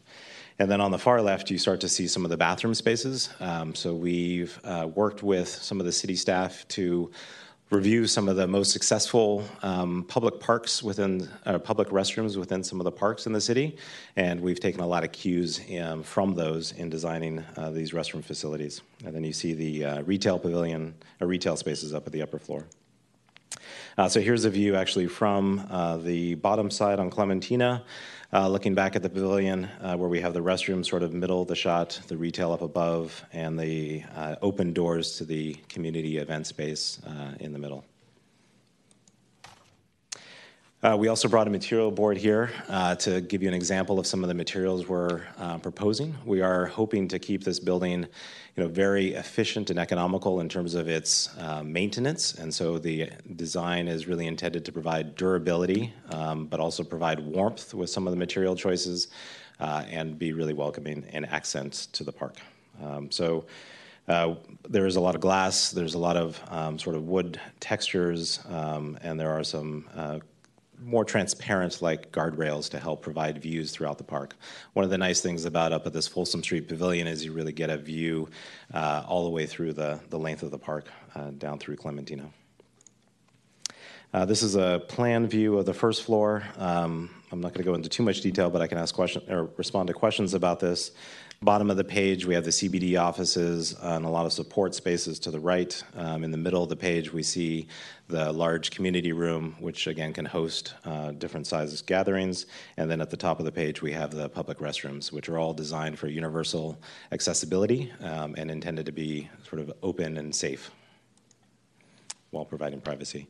This is the uh, upper floor at Folsom Street, again designed uh, to host one to three food vendors or uh, smaller retail uh, spaces, um, indoor outdoor space. The idea people can come in on a colder day, uh, people can spill in and outside on a warmer day. And again, we have these great views throughout the park um, and sort of opening out to Folsom Street.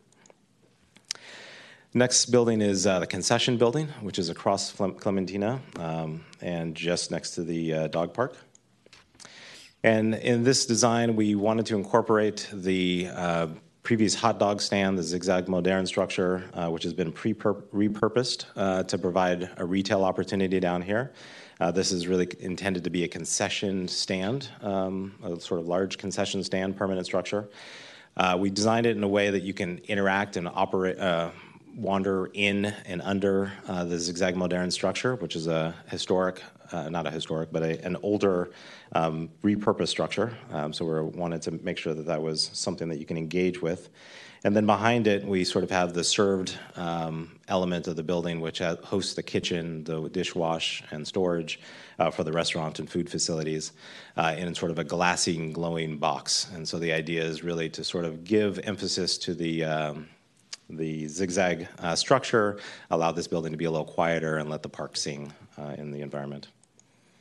Uh, so here's some other views of it. So from the back, again, allowing the landscape to sort of wrap around the building. This is sort of a ephemeral glowing um, object within the park, not drawing too much attention. It's a little quieter structure than the upper structure uh, because it is within the, the overall park some of the elevations um, of the building, again, sort of translating across the site. We have some grade changes to deal with, so we are straggling about a five or six foot grade difference. Uh, you can see some of the imagery at the bottom there of the sort of glowing structure, um, as well as uh, some of the other materials uh, envisioned for the building.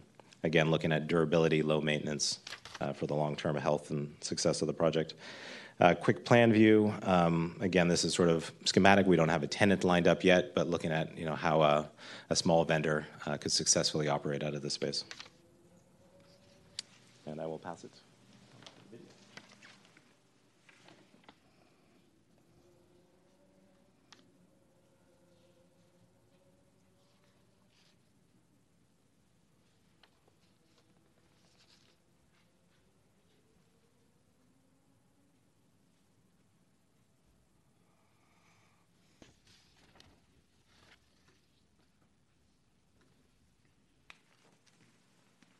Wanted to state this is the video fly through of the project.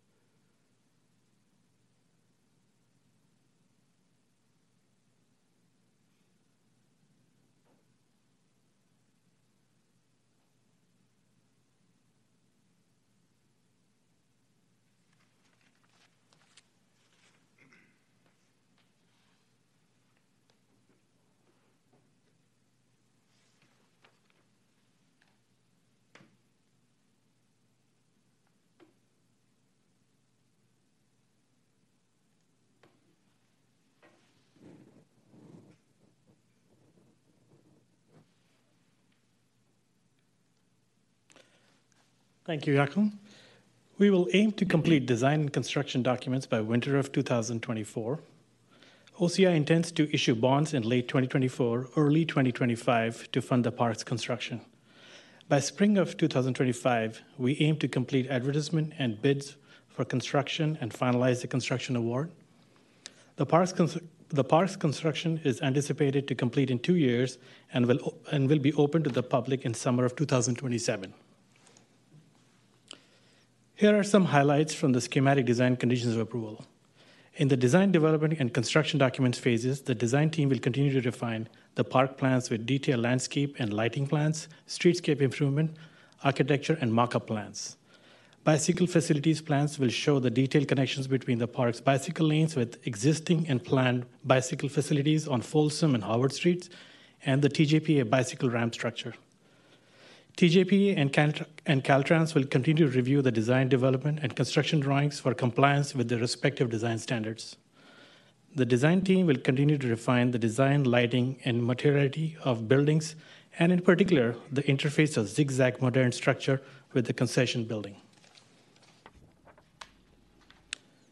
Additionally, the planting palette will be enhanced by considering the biodiversity guidelines from the San Francisco Department of Environment and the SF Plant Finder website.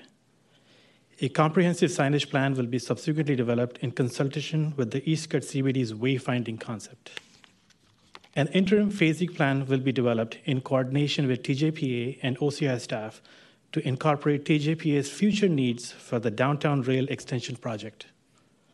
For small business enterprise opportunities, East Cut CBD will perform robust outreach to the city's small business community and make good faith efforts to lease the park's commercial and retail spaces to such businesses.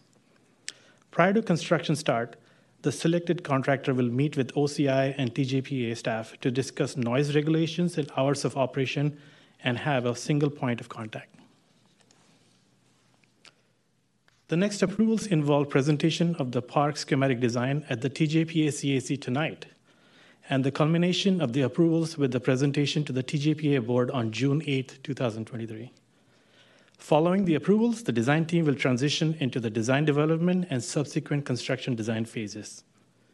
And with this, OCII staff recommends that the Commission conditionally approve the schematic design for the Underramp Park the design team, OCII, and the East Cut CBD are available for any questions and comments. Thank you.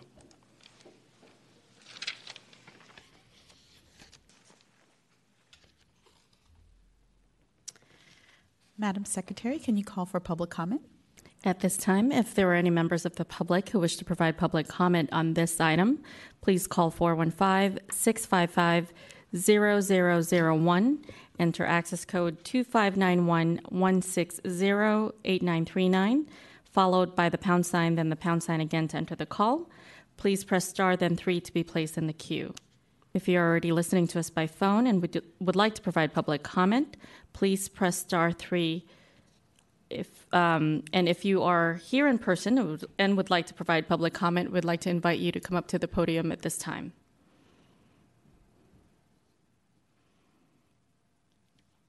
And at this time, for members of the public who joined us remotely, please press star three on your mobile devices to be placed in the queue.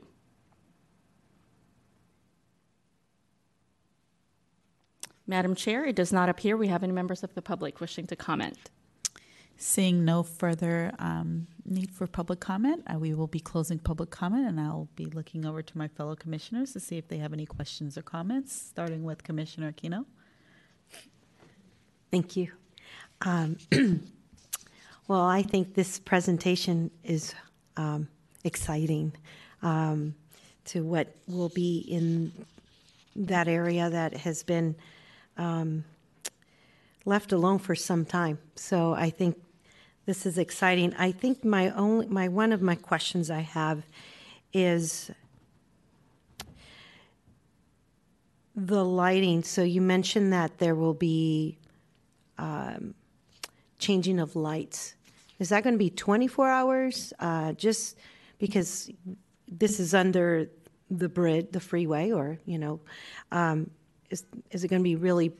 You mentioned it's not going to be too bright, but enough to, for us to visually see across the street for safety reasons.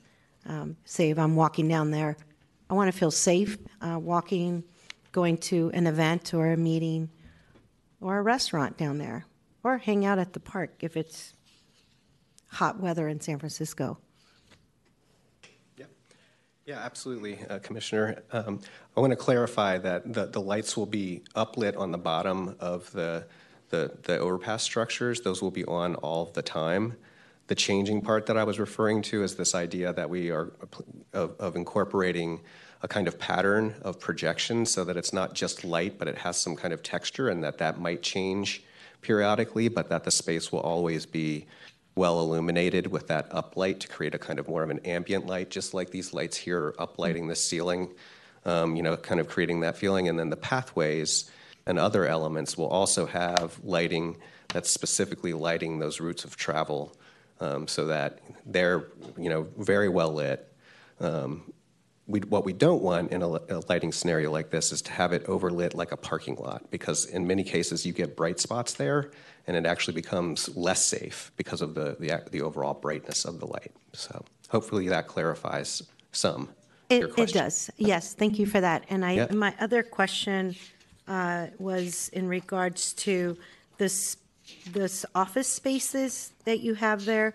Um, You mentioned, um, so I guess what I really want to ask is, will there be a space for the community, the- those that live in the area have a space for, uh, say, neighborhood meetings or um, have access to the facility uh, since it's in their community?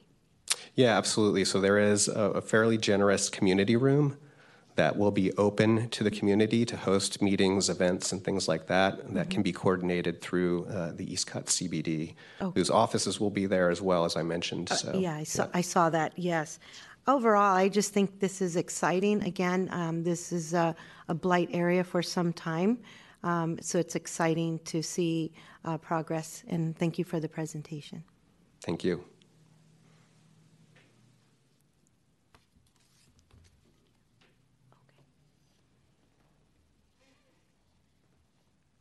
Commissioner?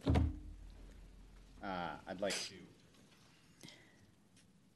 I'd first like to applaud uh, the efforts of all parties because this is a very good looking park uh, that I hadn't seen at this level of detail before, uh, and I think it's going to be transformative um, and really change the neighborhood amenities uh, from from mostly based on uh, for citywide commuter use to uh, you know this park is for neighborhood residents. It seems to me uh, with all the active uses.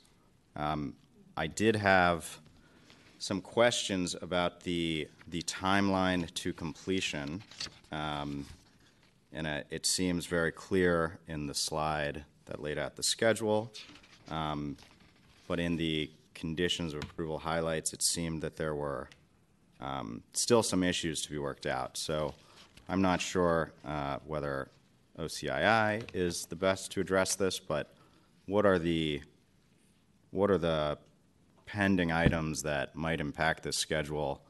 Um, and and if you would be so bold, I would not mind a you know outside ballpark uh, completion date.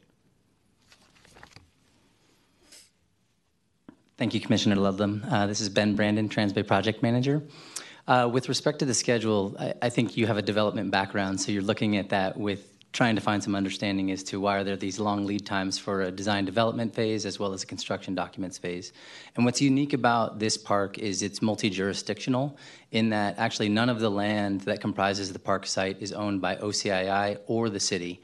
Um, it's almost entirely owned by the TJPA with a portion of it being owned by Caltrans. And so that uniqueness about it means that we have to go through multi layers of approval with Caltrans as well as um, with the TJPA. So the conditions do require us in the design development phase to meet with both of those uh, bodies to seek their approvals.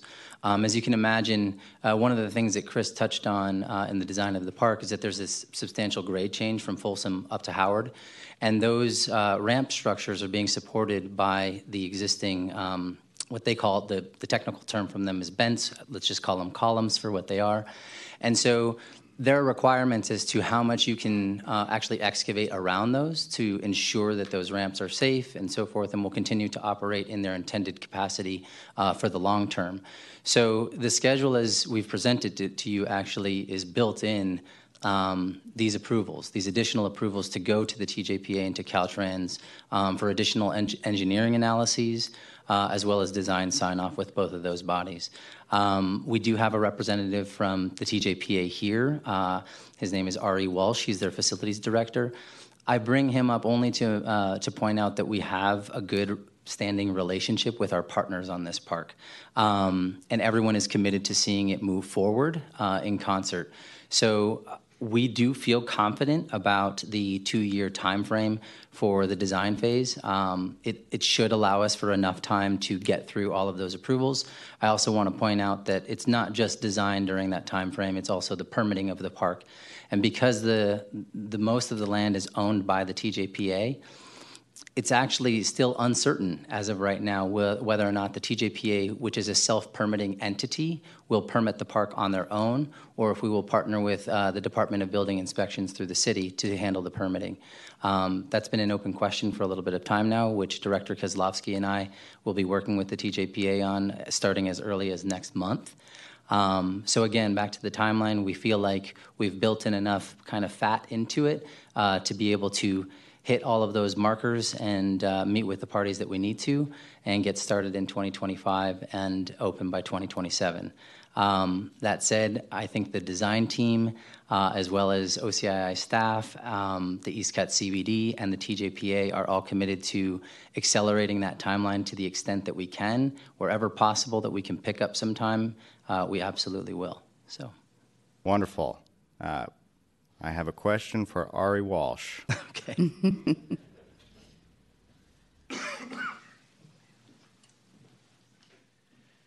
Good afternoon, Commissioners. I'm Ari Walsh, uh, the TJPA Facility Director. Happy to answer any questions. Thank you for being here. Absolutely. How do you feel about this timeline? I think, uh, all joking aside, I actually do feel very confident in it. I think it is accurate, and uh, Ben summed it up pretty darn well. Uh, we are very supportive of this park. We want it to happen. Uh, I love some pickleball. So personally, I really can't wait. Um, and this is a, a, need for the community, especially for like the dog park and the sports courts. So we're behind it. Um, I think some of these conditions that we're seeing are a natural part of the process. You know, it's a it's a large area, a lot of players involved. We just want to make sure everything is smooth, um, and then we can meet those timelines. So we brought up these conditions to make sure that they're taken care of before we get anywhere near a shovel in the ground. But that said, I feel very confident that we can get through this. Wonderful. So, is it fair to say that this is a conservative timeline? Um, it's a doable timeline. You'd say conservative, if that's the word we want to use, um, but it's, it is very doable, I'd say. Wonderful. Thank you very much. Absolutely. Dr. Scott? Dr. Scott? Yes, thank you so much uh, for the presentation, uh, Mr. Yappy, Benjamin, and I didn't, I couldn't hear your name. Sorry, Alok Vyas. Alok. Alok. Thank you. Thank you, Thank you Alok. Benjamin, uh, you took me on tour 2018 and absolutely nothing there. And Benjamin explained it and gave me such a vision but I just could not have imagined this matrix. It's like way beyond to me the 21st century. It's beautiful. I wish the thoughtful, intentional planning would be in all of our communities. This is amazing. It's amazing. And I'd like to tour what's there now, you know. I'd like to see where it is and the finished product, but very, very, very impressed with this. Thank you. I'd just like to say that um, I was down at the structure of the Salesforce building and the Transbay Terminal and stuff like that when it first opened and when they had the grand opening and the grand closing and all of the disappointment from the community surrounding that and pushing back this project um, due to safety issues as well as looking at long-term planning in terms of having um, this also double as a site for California statewide transportation and possibly even getting the light rail train down here in this area. So um, I am very happy looking at the schematics of this underground um, area just because we know that we have the over park ramp or, um, and parks area above. And so some of the questions that I kind of have around um, this structure and the lower level is I noticed that um, as OCII, we've been really intentional about designing our communities to fit um, everyone in the community, especially families. And while I appreciate seeing pickleball and basketball court, I really don't see any kind of play structure for the littles. So if someone could kind of speak to that and um, kind of give some feedback about that because that's also something that's missing from the above part too. So looking at both spaces and being this kind of a complete project, I'd like to know are there plans for you know making something for the littles? Great question. Thank you, Chair Brackett. Um, you have very good eyes because most people who look at this park, that's the one thing that they notice. They say, "Wow, it has so many programming elements, but where is this? Where is this element for children's play?" Mm-hmm. And as I referenced a few moments ago, there's multi jurisdictions that own the actual underlying land. In the earliest um, envision or the earliest visions for the park, uh, I should mention that this was in your packet that in 2013, the commission did approve a concept design for Under Ramp Park um, that did include children's play and programming.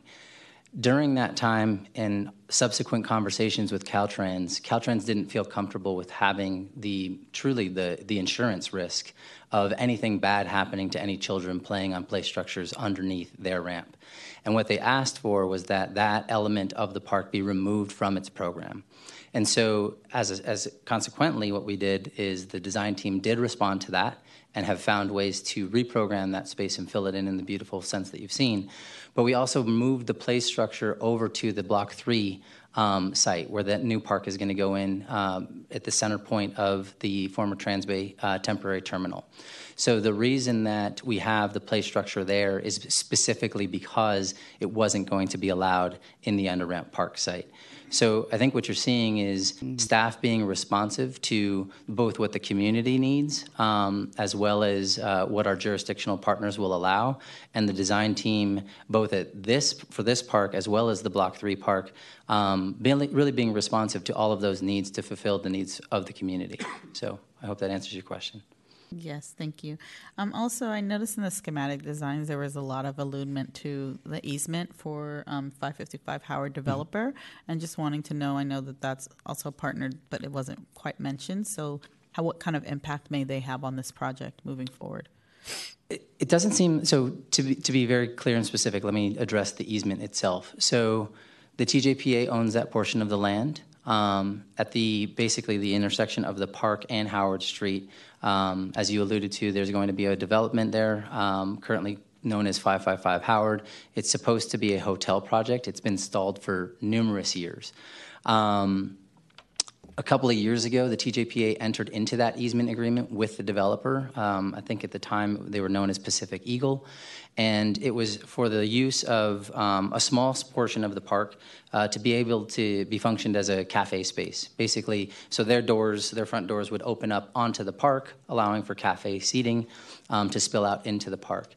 The unique thing about it is that our lovely design team here, uh, CM, helmed by G, uh, CMG, they are also the design team for um, 555 Howard and that project. So they were working in concert both with us and the developer to ensure that there would be a seamless design be- between that easement area and the rest of the park. Um, that relationship continues even though that, that project is stalled. Um, we do feel like if the project continues to be stalled and our project is in construction, we can simply build out a temporary um, element for that easement area that they could then come in and outfit um, when they're ready to build their project. Thank you.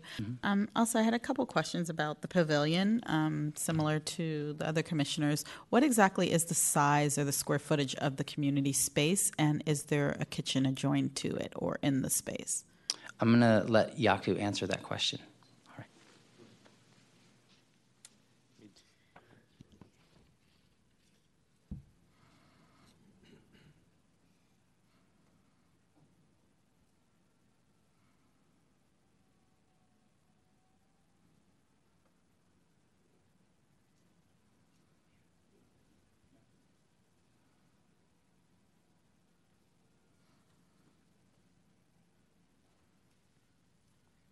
have to look it up, but uh,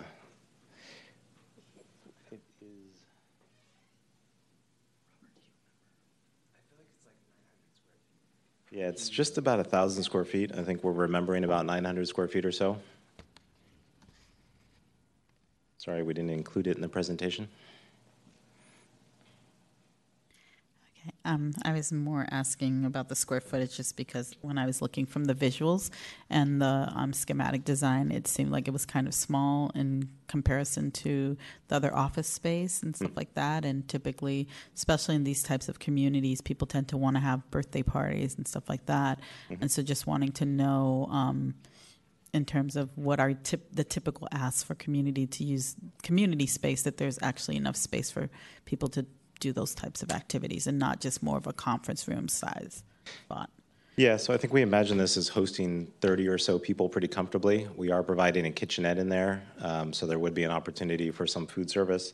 And again, we're really sort of envisioning this as being sort of an indoor-outdoor space. So we could do, you know, 30 people indoors, completely isolated, or you could open up and spill out and allow, you know, larger opportunities uh, for parties to uh, take over a larger area.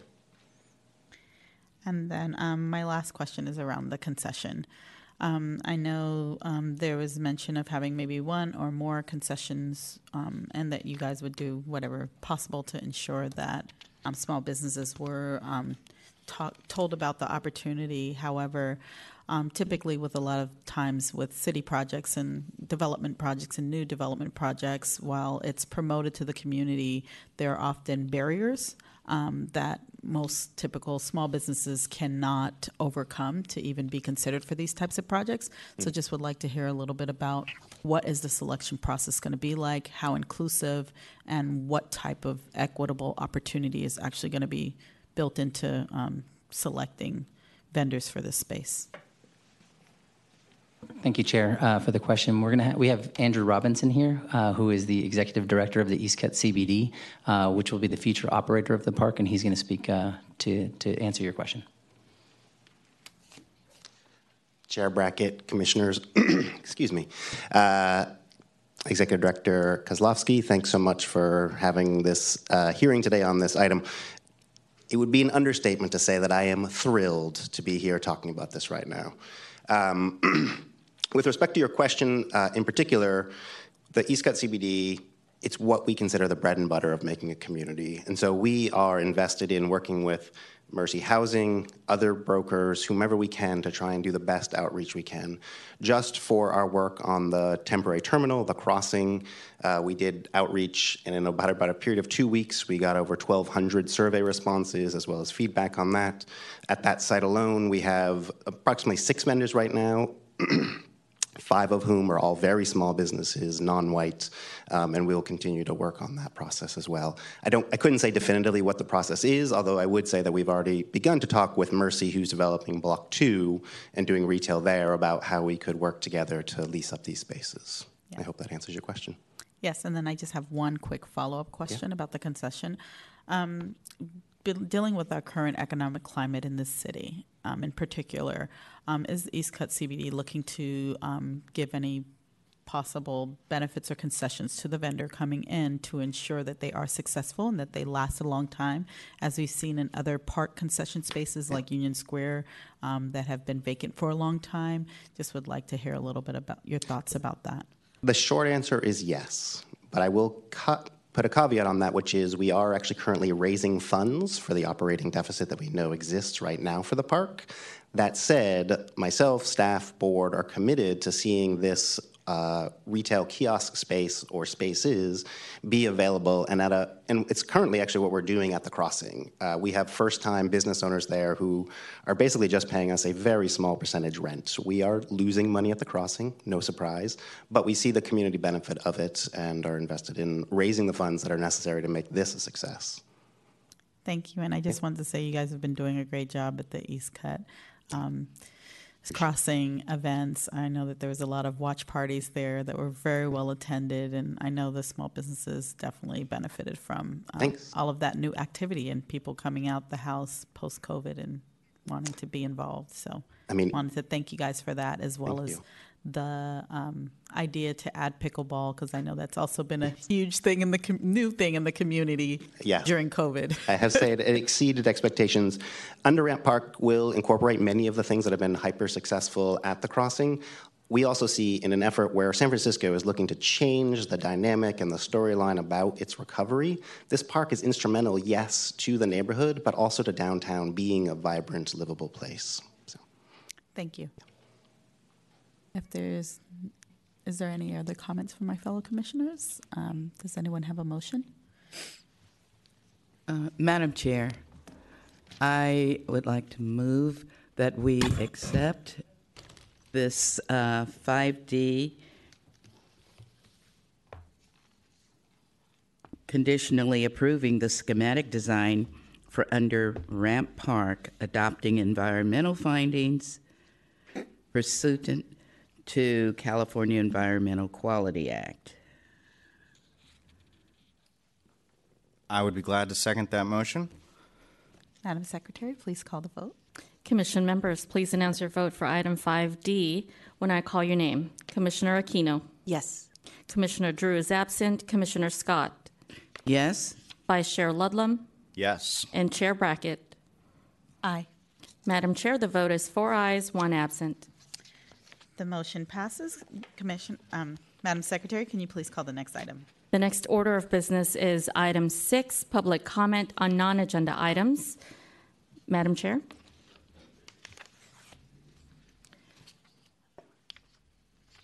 Could you please call um, public comment, please?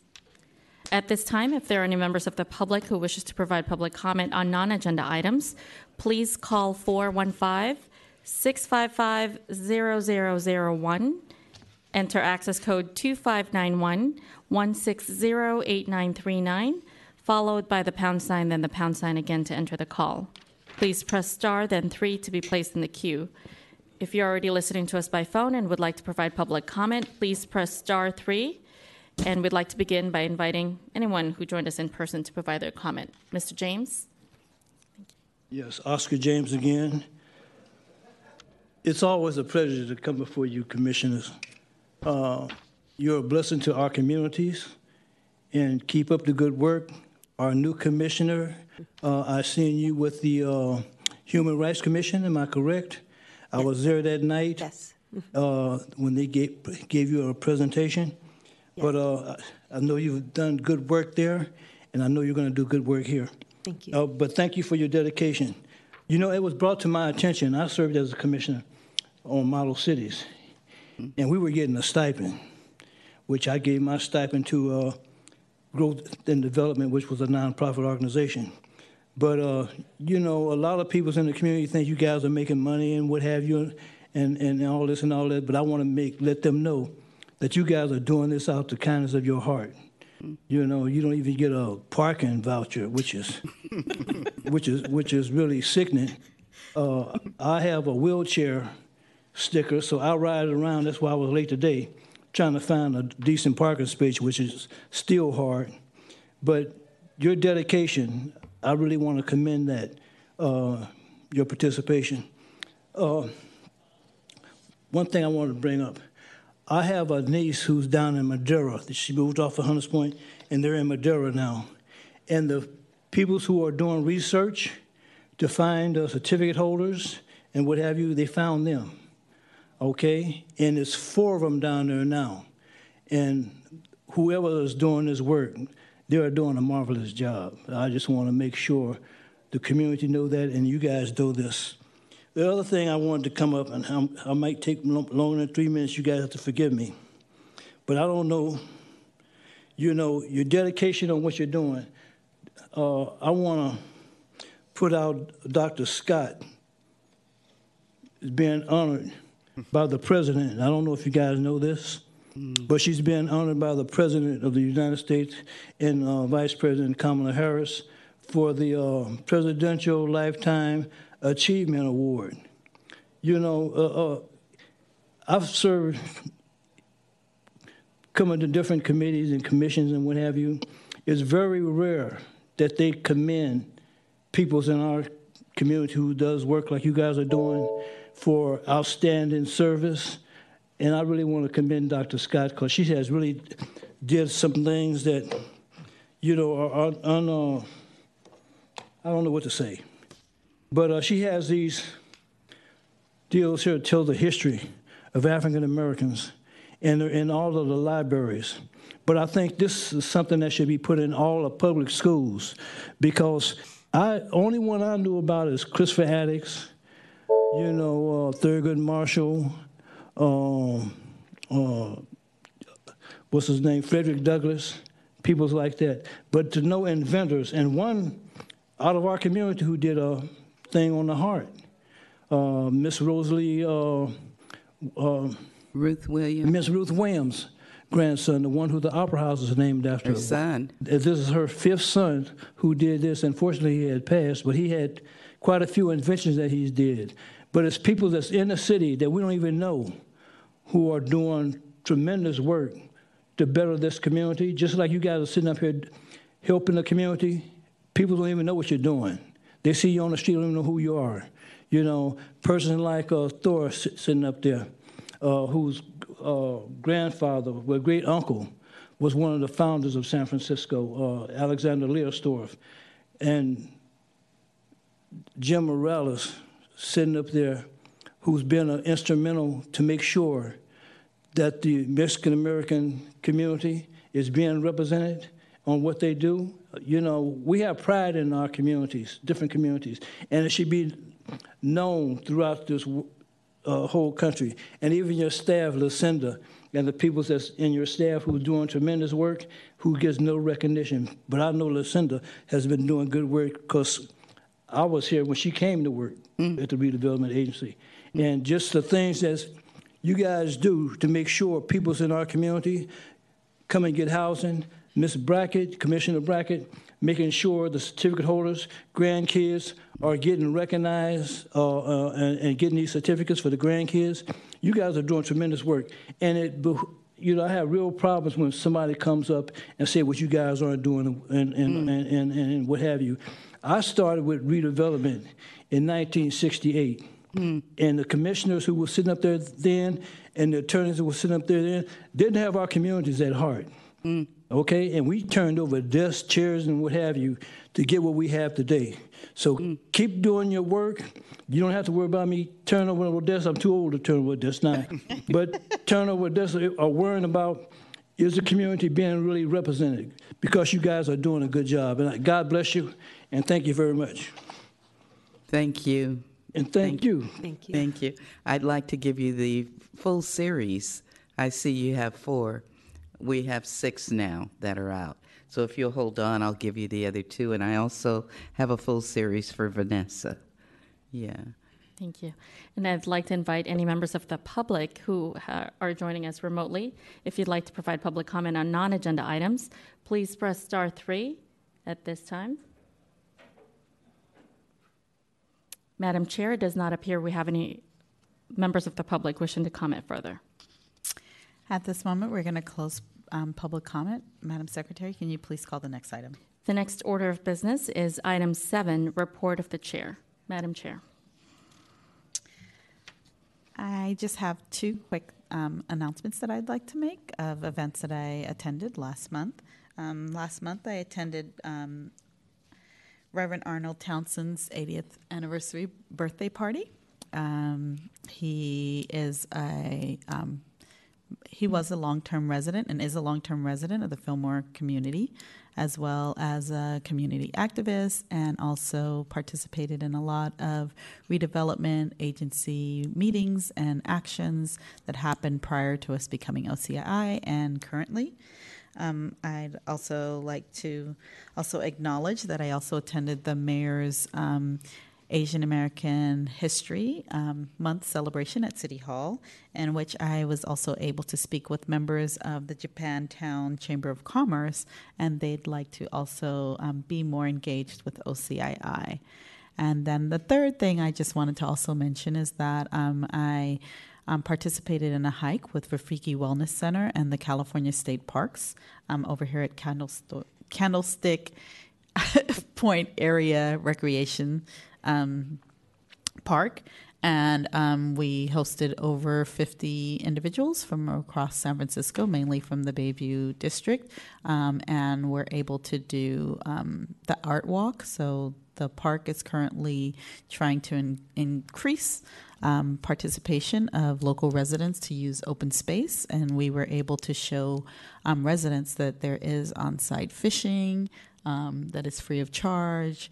Um, there's other water activities, and um, a lot of the community at that time also said that they wanted to provide some input because some of the recreation areas in that space were um, very dilapidated, specifically the um, I guess you would call it the public weight area where you do kind of like physical activities and like pull ups and stuff like that. Those were kind of very tarnished. So just wanted to share with the fellow um, commissioners and this commission um, some of the progress and good things that are happening and discussions that are happening in the community. Thank you. Will I call the next item? Yes, please call the next item. The next order of business is item eight. Item eight, excuse me, report of the executive director, Director Kozlowski. Thank you, Secretary Cruz, members of the commission, members of the public. Um, uh, thank you for that report, Madam Chair. It's good to hear your work in the community and um, uh, recognizing people in the community and the work that they've done, uh, letting folks like Mr. Oscar James speak at length here. And um, he helped me solve a little mystery. I always wondered why the chairs here were bolted down. I guess it was some of that early advocacy that made City Hall said, let's keep these chairs bolted to the floor. um, but we're, of course, not giving them any reason to have to do that. We work collaboratively with the community. Um, I just wanted to give the commission and the public uh, a couple of updates. One of them is on this uh, initiative, replacement housing, SB 593, which is to enable the redevelopment agency, excuse me, OCII, to rebuild um, about 5,800 units that were destroyed during the urban renewal days. Um, as you know, Senator Wiener, uh, with the mayor's uh, nomination of it, um, uh, introduced this to the Senate in, in February of this year. And so that's been working its way through the different committees. We went through the Assembly and Finance Committee, it passed there. And then we went through the Housing Committee, and it passed there. And then most recently, the full Senate uh, in the state uh, approved it 35 to 2. So there seems to be a lot of support for that in the Senate. And we have a, a couple of upcoming Assembly hearings. The next step is to go through the Assembly. Our first stop would be at the local government um, and, uh, committee, and then at their Assembly Housing Committee. So we'll keep you guys updated on that. Uh, I wanted to thank publicly Dr. Veronica Honeycutt of the Hunters Point Shipyard CAC, who has come to be a witness and testify at those hearings, along with uh, Maddie Scott, who is um, one of the residents in Freedom West Homes, is a co-sponsor for it. And I want to thank the really hard work behind the scenes of all the staff, namely uh, Jim Morales, Rosa Torres, John Daigle, and Mina Yu uh, at OCII, who really uh, drive all the thinking in terms of the policy and the financing studies that we have to do to make the argument for why this is an important thing. I also want to take an opportunity to take a one year lap. Um, it's been one year since I was selected as your executive director. Uh, I started May 2nd, um, and so May 2nd, which I was in Sacramento uh, advocating for this bill, 593, um, the commission had its, had its hearing. I wasn't here and um, Mr. Jim Morales uh, acted as the director for that. But I just want to recount some of the things and milestones that the commission has achieved uh, through that time. Uh, I want to talk about just the Mission Bay Park P22, or the Bayfront Park, which is between the Warriors Arena and the Bay. Uh, you had a design workshop as well on a 500 student school in Mission Bay, uh, and that recently broke ground. Um, there was a housing project in Mission Bay called Block 9A, which is 148 units of affordable home ownership. Uh, that is set to be complete next year, and those affordable housing opportunities will be available to the community. We began um, ADA and bathroom and code upgrade improvements to the Building 101 in the Hunters Point Shipyard. Um, this is in an artist studio uh, uh, building. There are a few hundred artists who work there, and it's home to the twice a year uh, Open Studios, which is a regional attraction drawing thousands of visitors to the Hunters Point Shipyard. Um, we were awarded tax credits for three projects in the Hunters Point Shipyard, first phase, 180 units, blocks 52, 54, and 56. Um, those 180 affordable units will break ground in the next coming weeks, and we'll communicate with you about um, a ceremony we're trying to plan for that. Um, we also completed um, Block 9, which is also Mission Bay, 141 units of affordable rental units for formerly homeless adults. So all the folks coming directly out of some of the, uh, the hotels there in the Tenderloin and in the Civic Center were being um, leased up directly into this, uh, to this site. That is fully leased up now. Park P3, which is between 3rd and 4th Street in Mission Bay, right on, right on the channel, was opened and completed. Um, and then, of course, there are significant things which we do on an annual basis, which are budgeting, uh, very significant. And the Commission approved the fiscal 23 24 budget of about $720 million, which included $75 million for bonds for Transbay for Park, some of which you had seen, not that particular park, but Transbay Park 3, um, and some affordable housing that's in Mission Bay Block 2. Uh, you also approved a $45 million community facilities district budget, which are going to fund uh, the operations of the park, uh, the memorandum of agreement that you all just approved. Um, and you heard a report on our small business enterprise program where through our projects we try and bring contracts for small business enterprises. And there were about $140 million worth of professional services contracted in the prior year, and 60% of those contracts went to small businesses. 35% of those businesses were women and minority owned uh, businesses. So I just want to close on, on a note about the pandemic. Um, in April of this year, you had your first uh, in person meeting since COVID had started, and your first remote meeting occurred in April 2020. And just for some perspective, uh, at that meeting in April 2020, you approved the project for Mission Bay Block 9A, which I told you will be completed uh, next year. You also approved Block 9, which was completed this year and fully leased up this year. Um, you also approved Hunters Point Shipyard Block 56, will, which will break ground um, in a few weeks. So, just for some perspective on timelines, that's three years.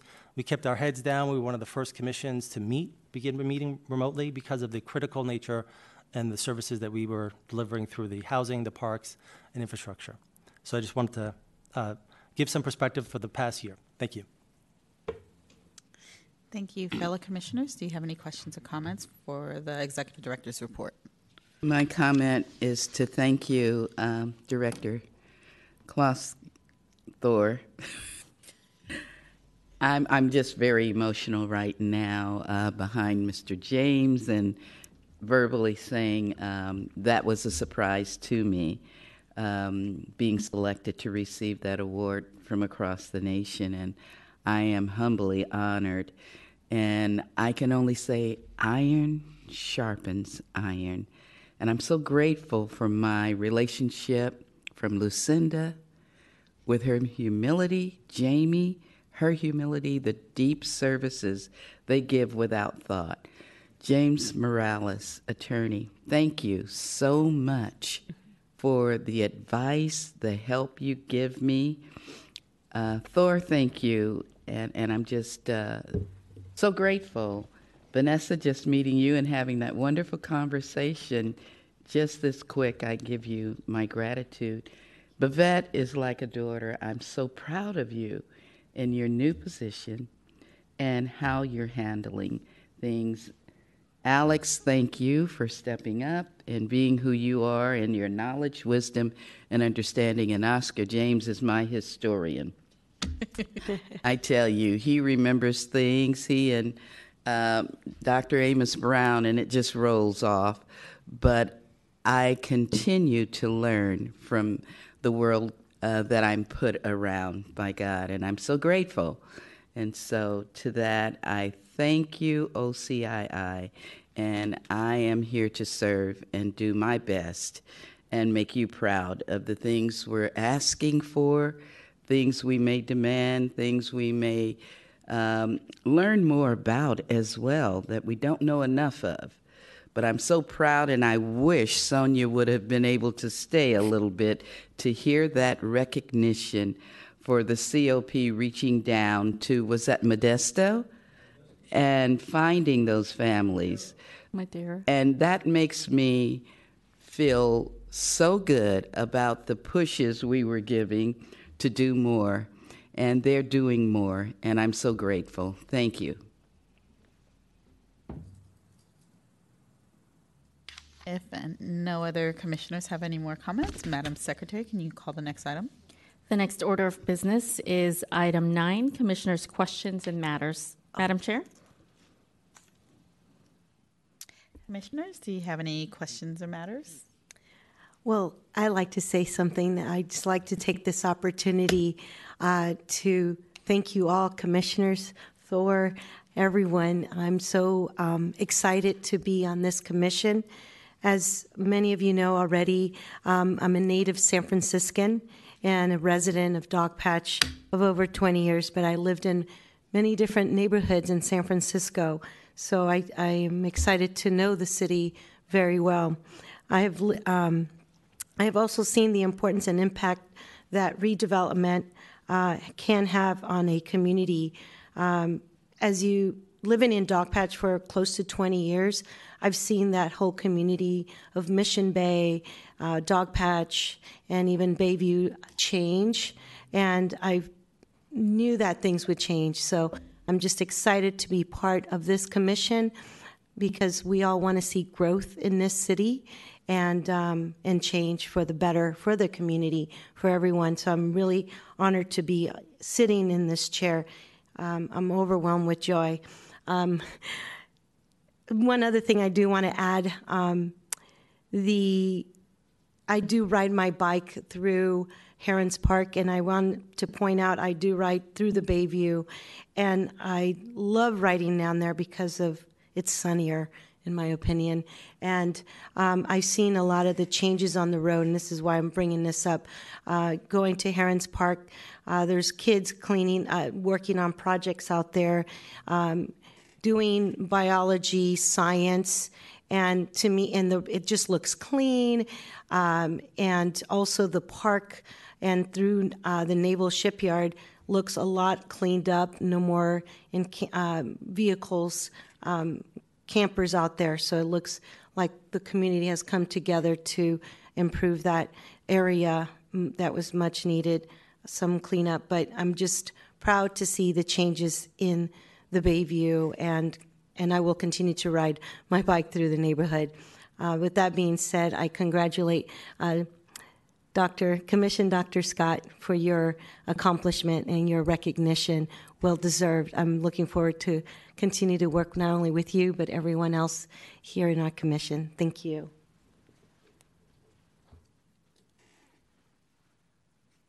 Commissioners, do you have any other um, following comments? Other than I would like for Thor to set up a time when we could all, if possible, tour our sites together and just kind of give a look and um, instead of waiting for them to come to us, but go out and see and have a little more insight on what they're talking about as these projects continue on. I think that's an excellent idea, uh, Commissioner Scott, and we can begin scheduling those things immediately uh, if the commission is interested in that. Um, I, I, don't recommend that you do it as an entire commission.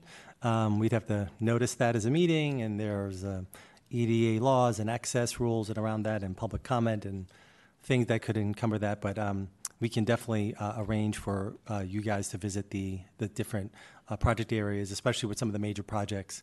For example, the Underground Park that you just seen, maybe touring some of those areas. That just as an example. But I like I like the idea. We will work on it.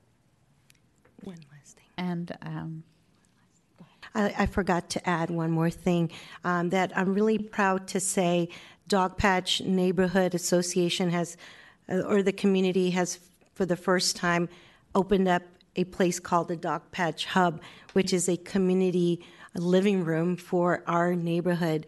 It opened with remarkably with over 100 people excited about what will go on in this building and in terms of from kids events to meetings, community meetings, uh, games, movies, uh, you name it. We have a place now that we can call our community center in Dogpatch, and this is right on Minnesota, uh, across the street from the um, next door to Philz Coffee, and across the street from the Minnesota Street Project. So, I really am so excited to see the community come together and wait till more events to happen there. So, just wanted to share that information. Thank you. And um, I have one matter. Um, seeing that we just did our annual reports on COP, and we're still not getting kind of the traction that we were hoping to get um, in terms of um, applicants, acceptance rates, et cetera. Um, I know we talked about this a lot before the pandemic, during the pandemic, but I would really like to see OCII put on a community facing workshop with MOHCD about our upcoming developments as well as the ones that are, because we have a couple in the pipeline now, and we really need to get information out to the community as soon as possible. I know that there was a specific um, application for a BMR development that was going through MOHCD right now, and the deadline was on the 6th, but I didn't even hear about it until Friday. And so if I'm hearing about it at such a last minute moment um, and seeing that we only have limited amount of housing that's coming out when it does, we really need to do as much as we can as OCII um, as an organization to also help and lift, um, do some of the lifting with MOHCD if that is not as successful as we want it to be.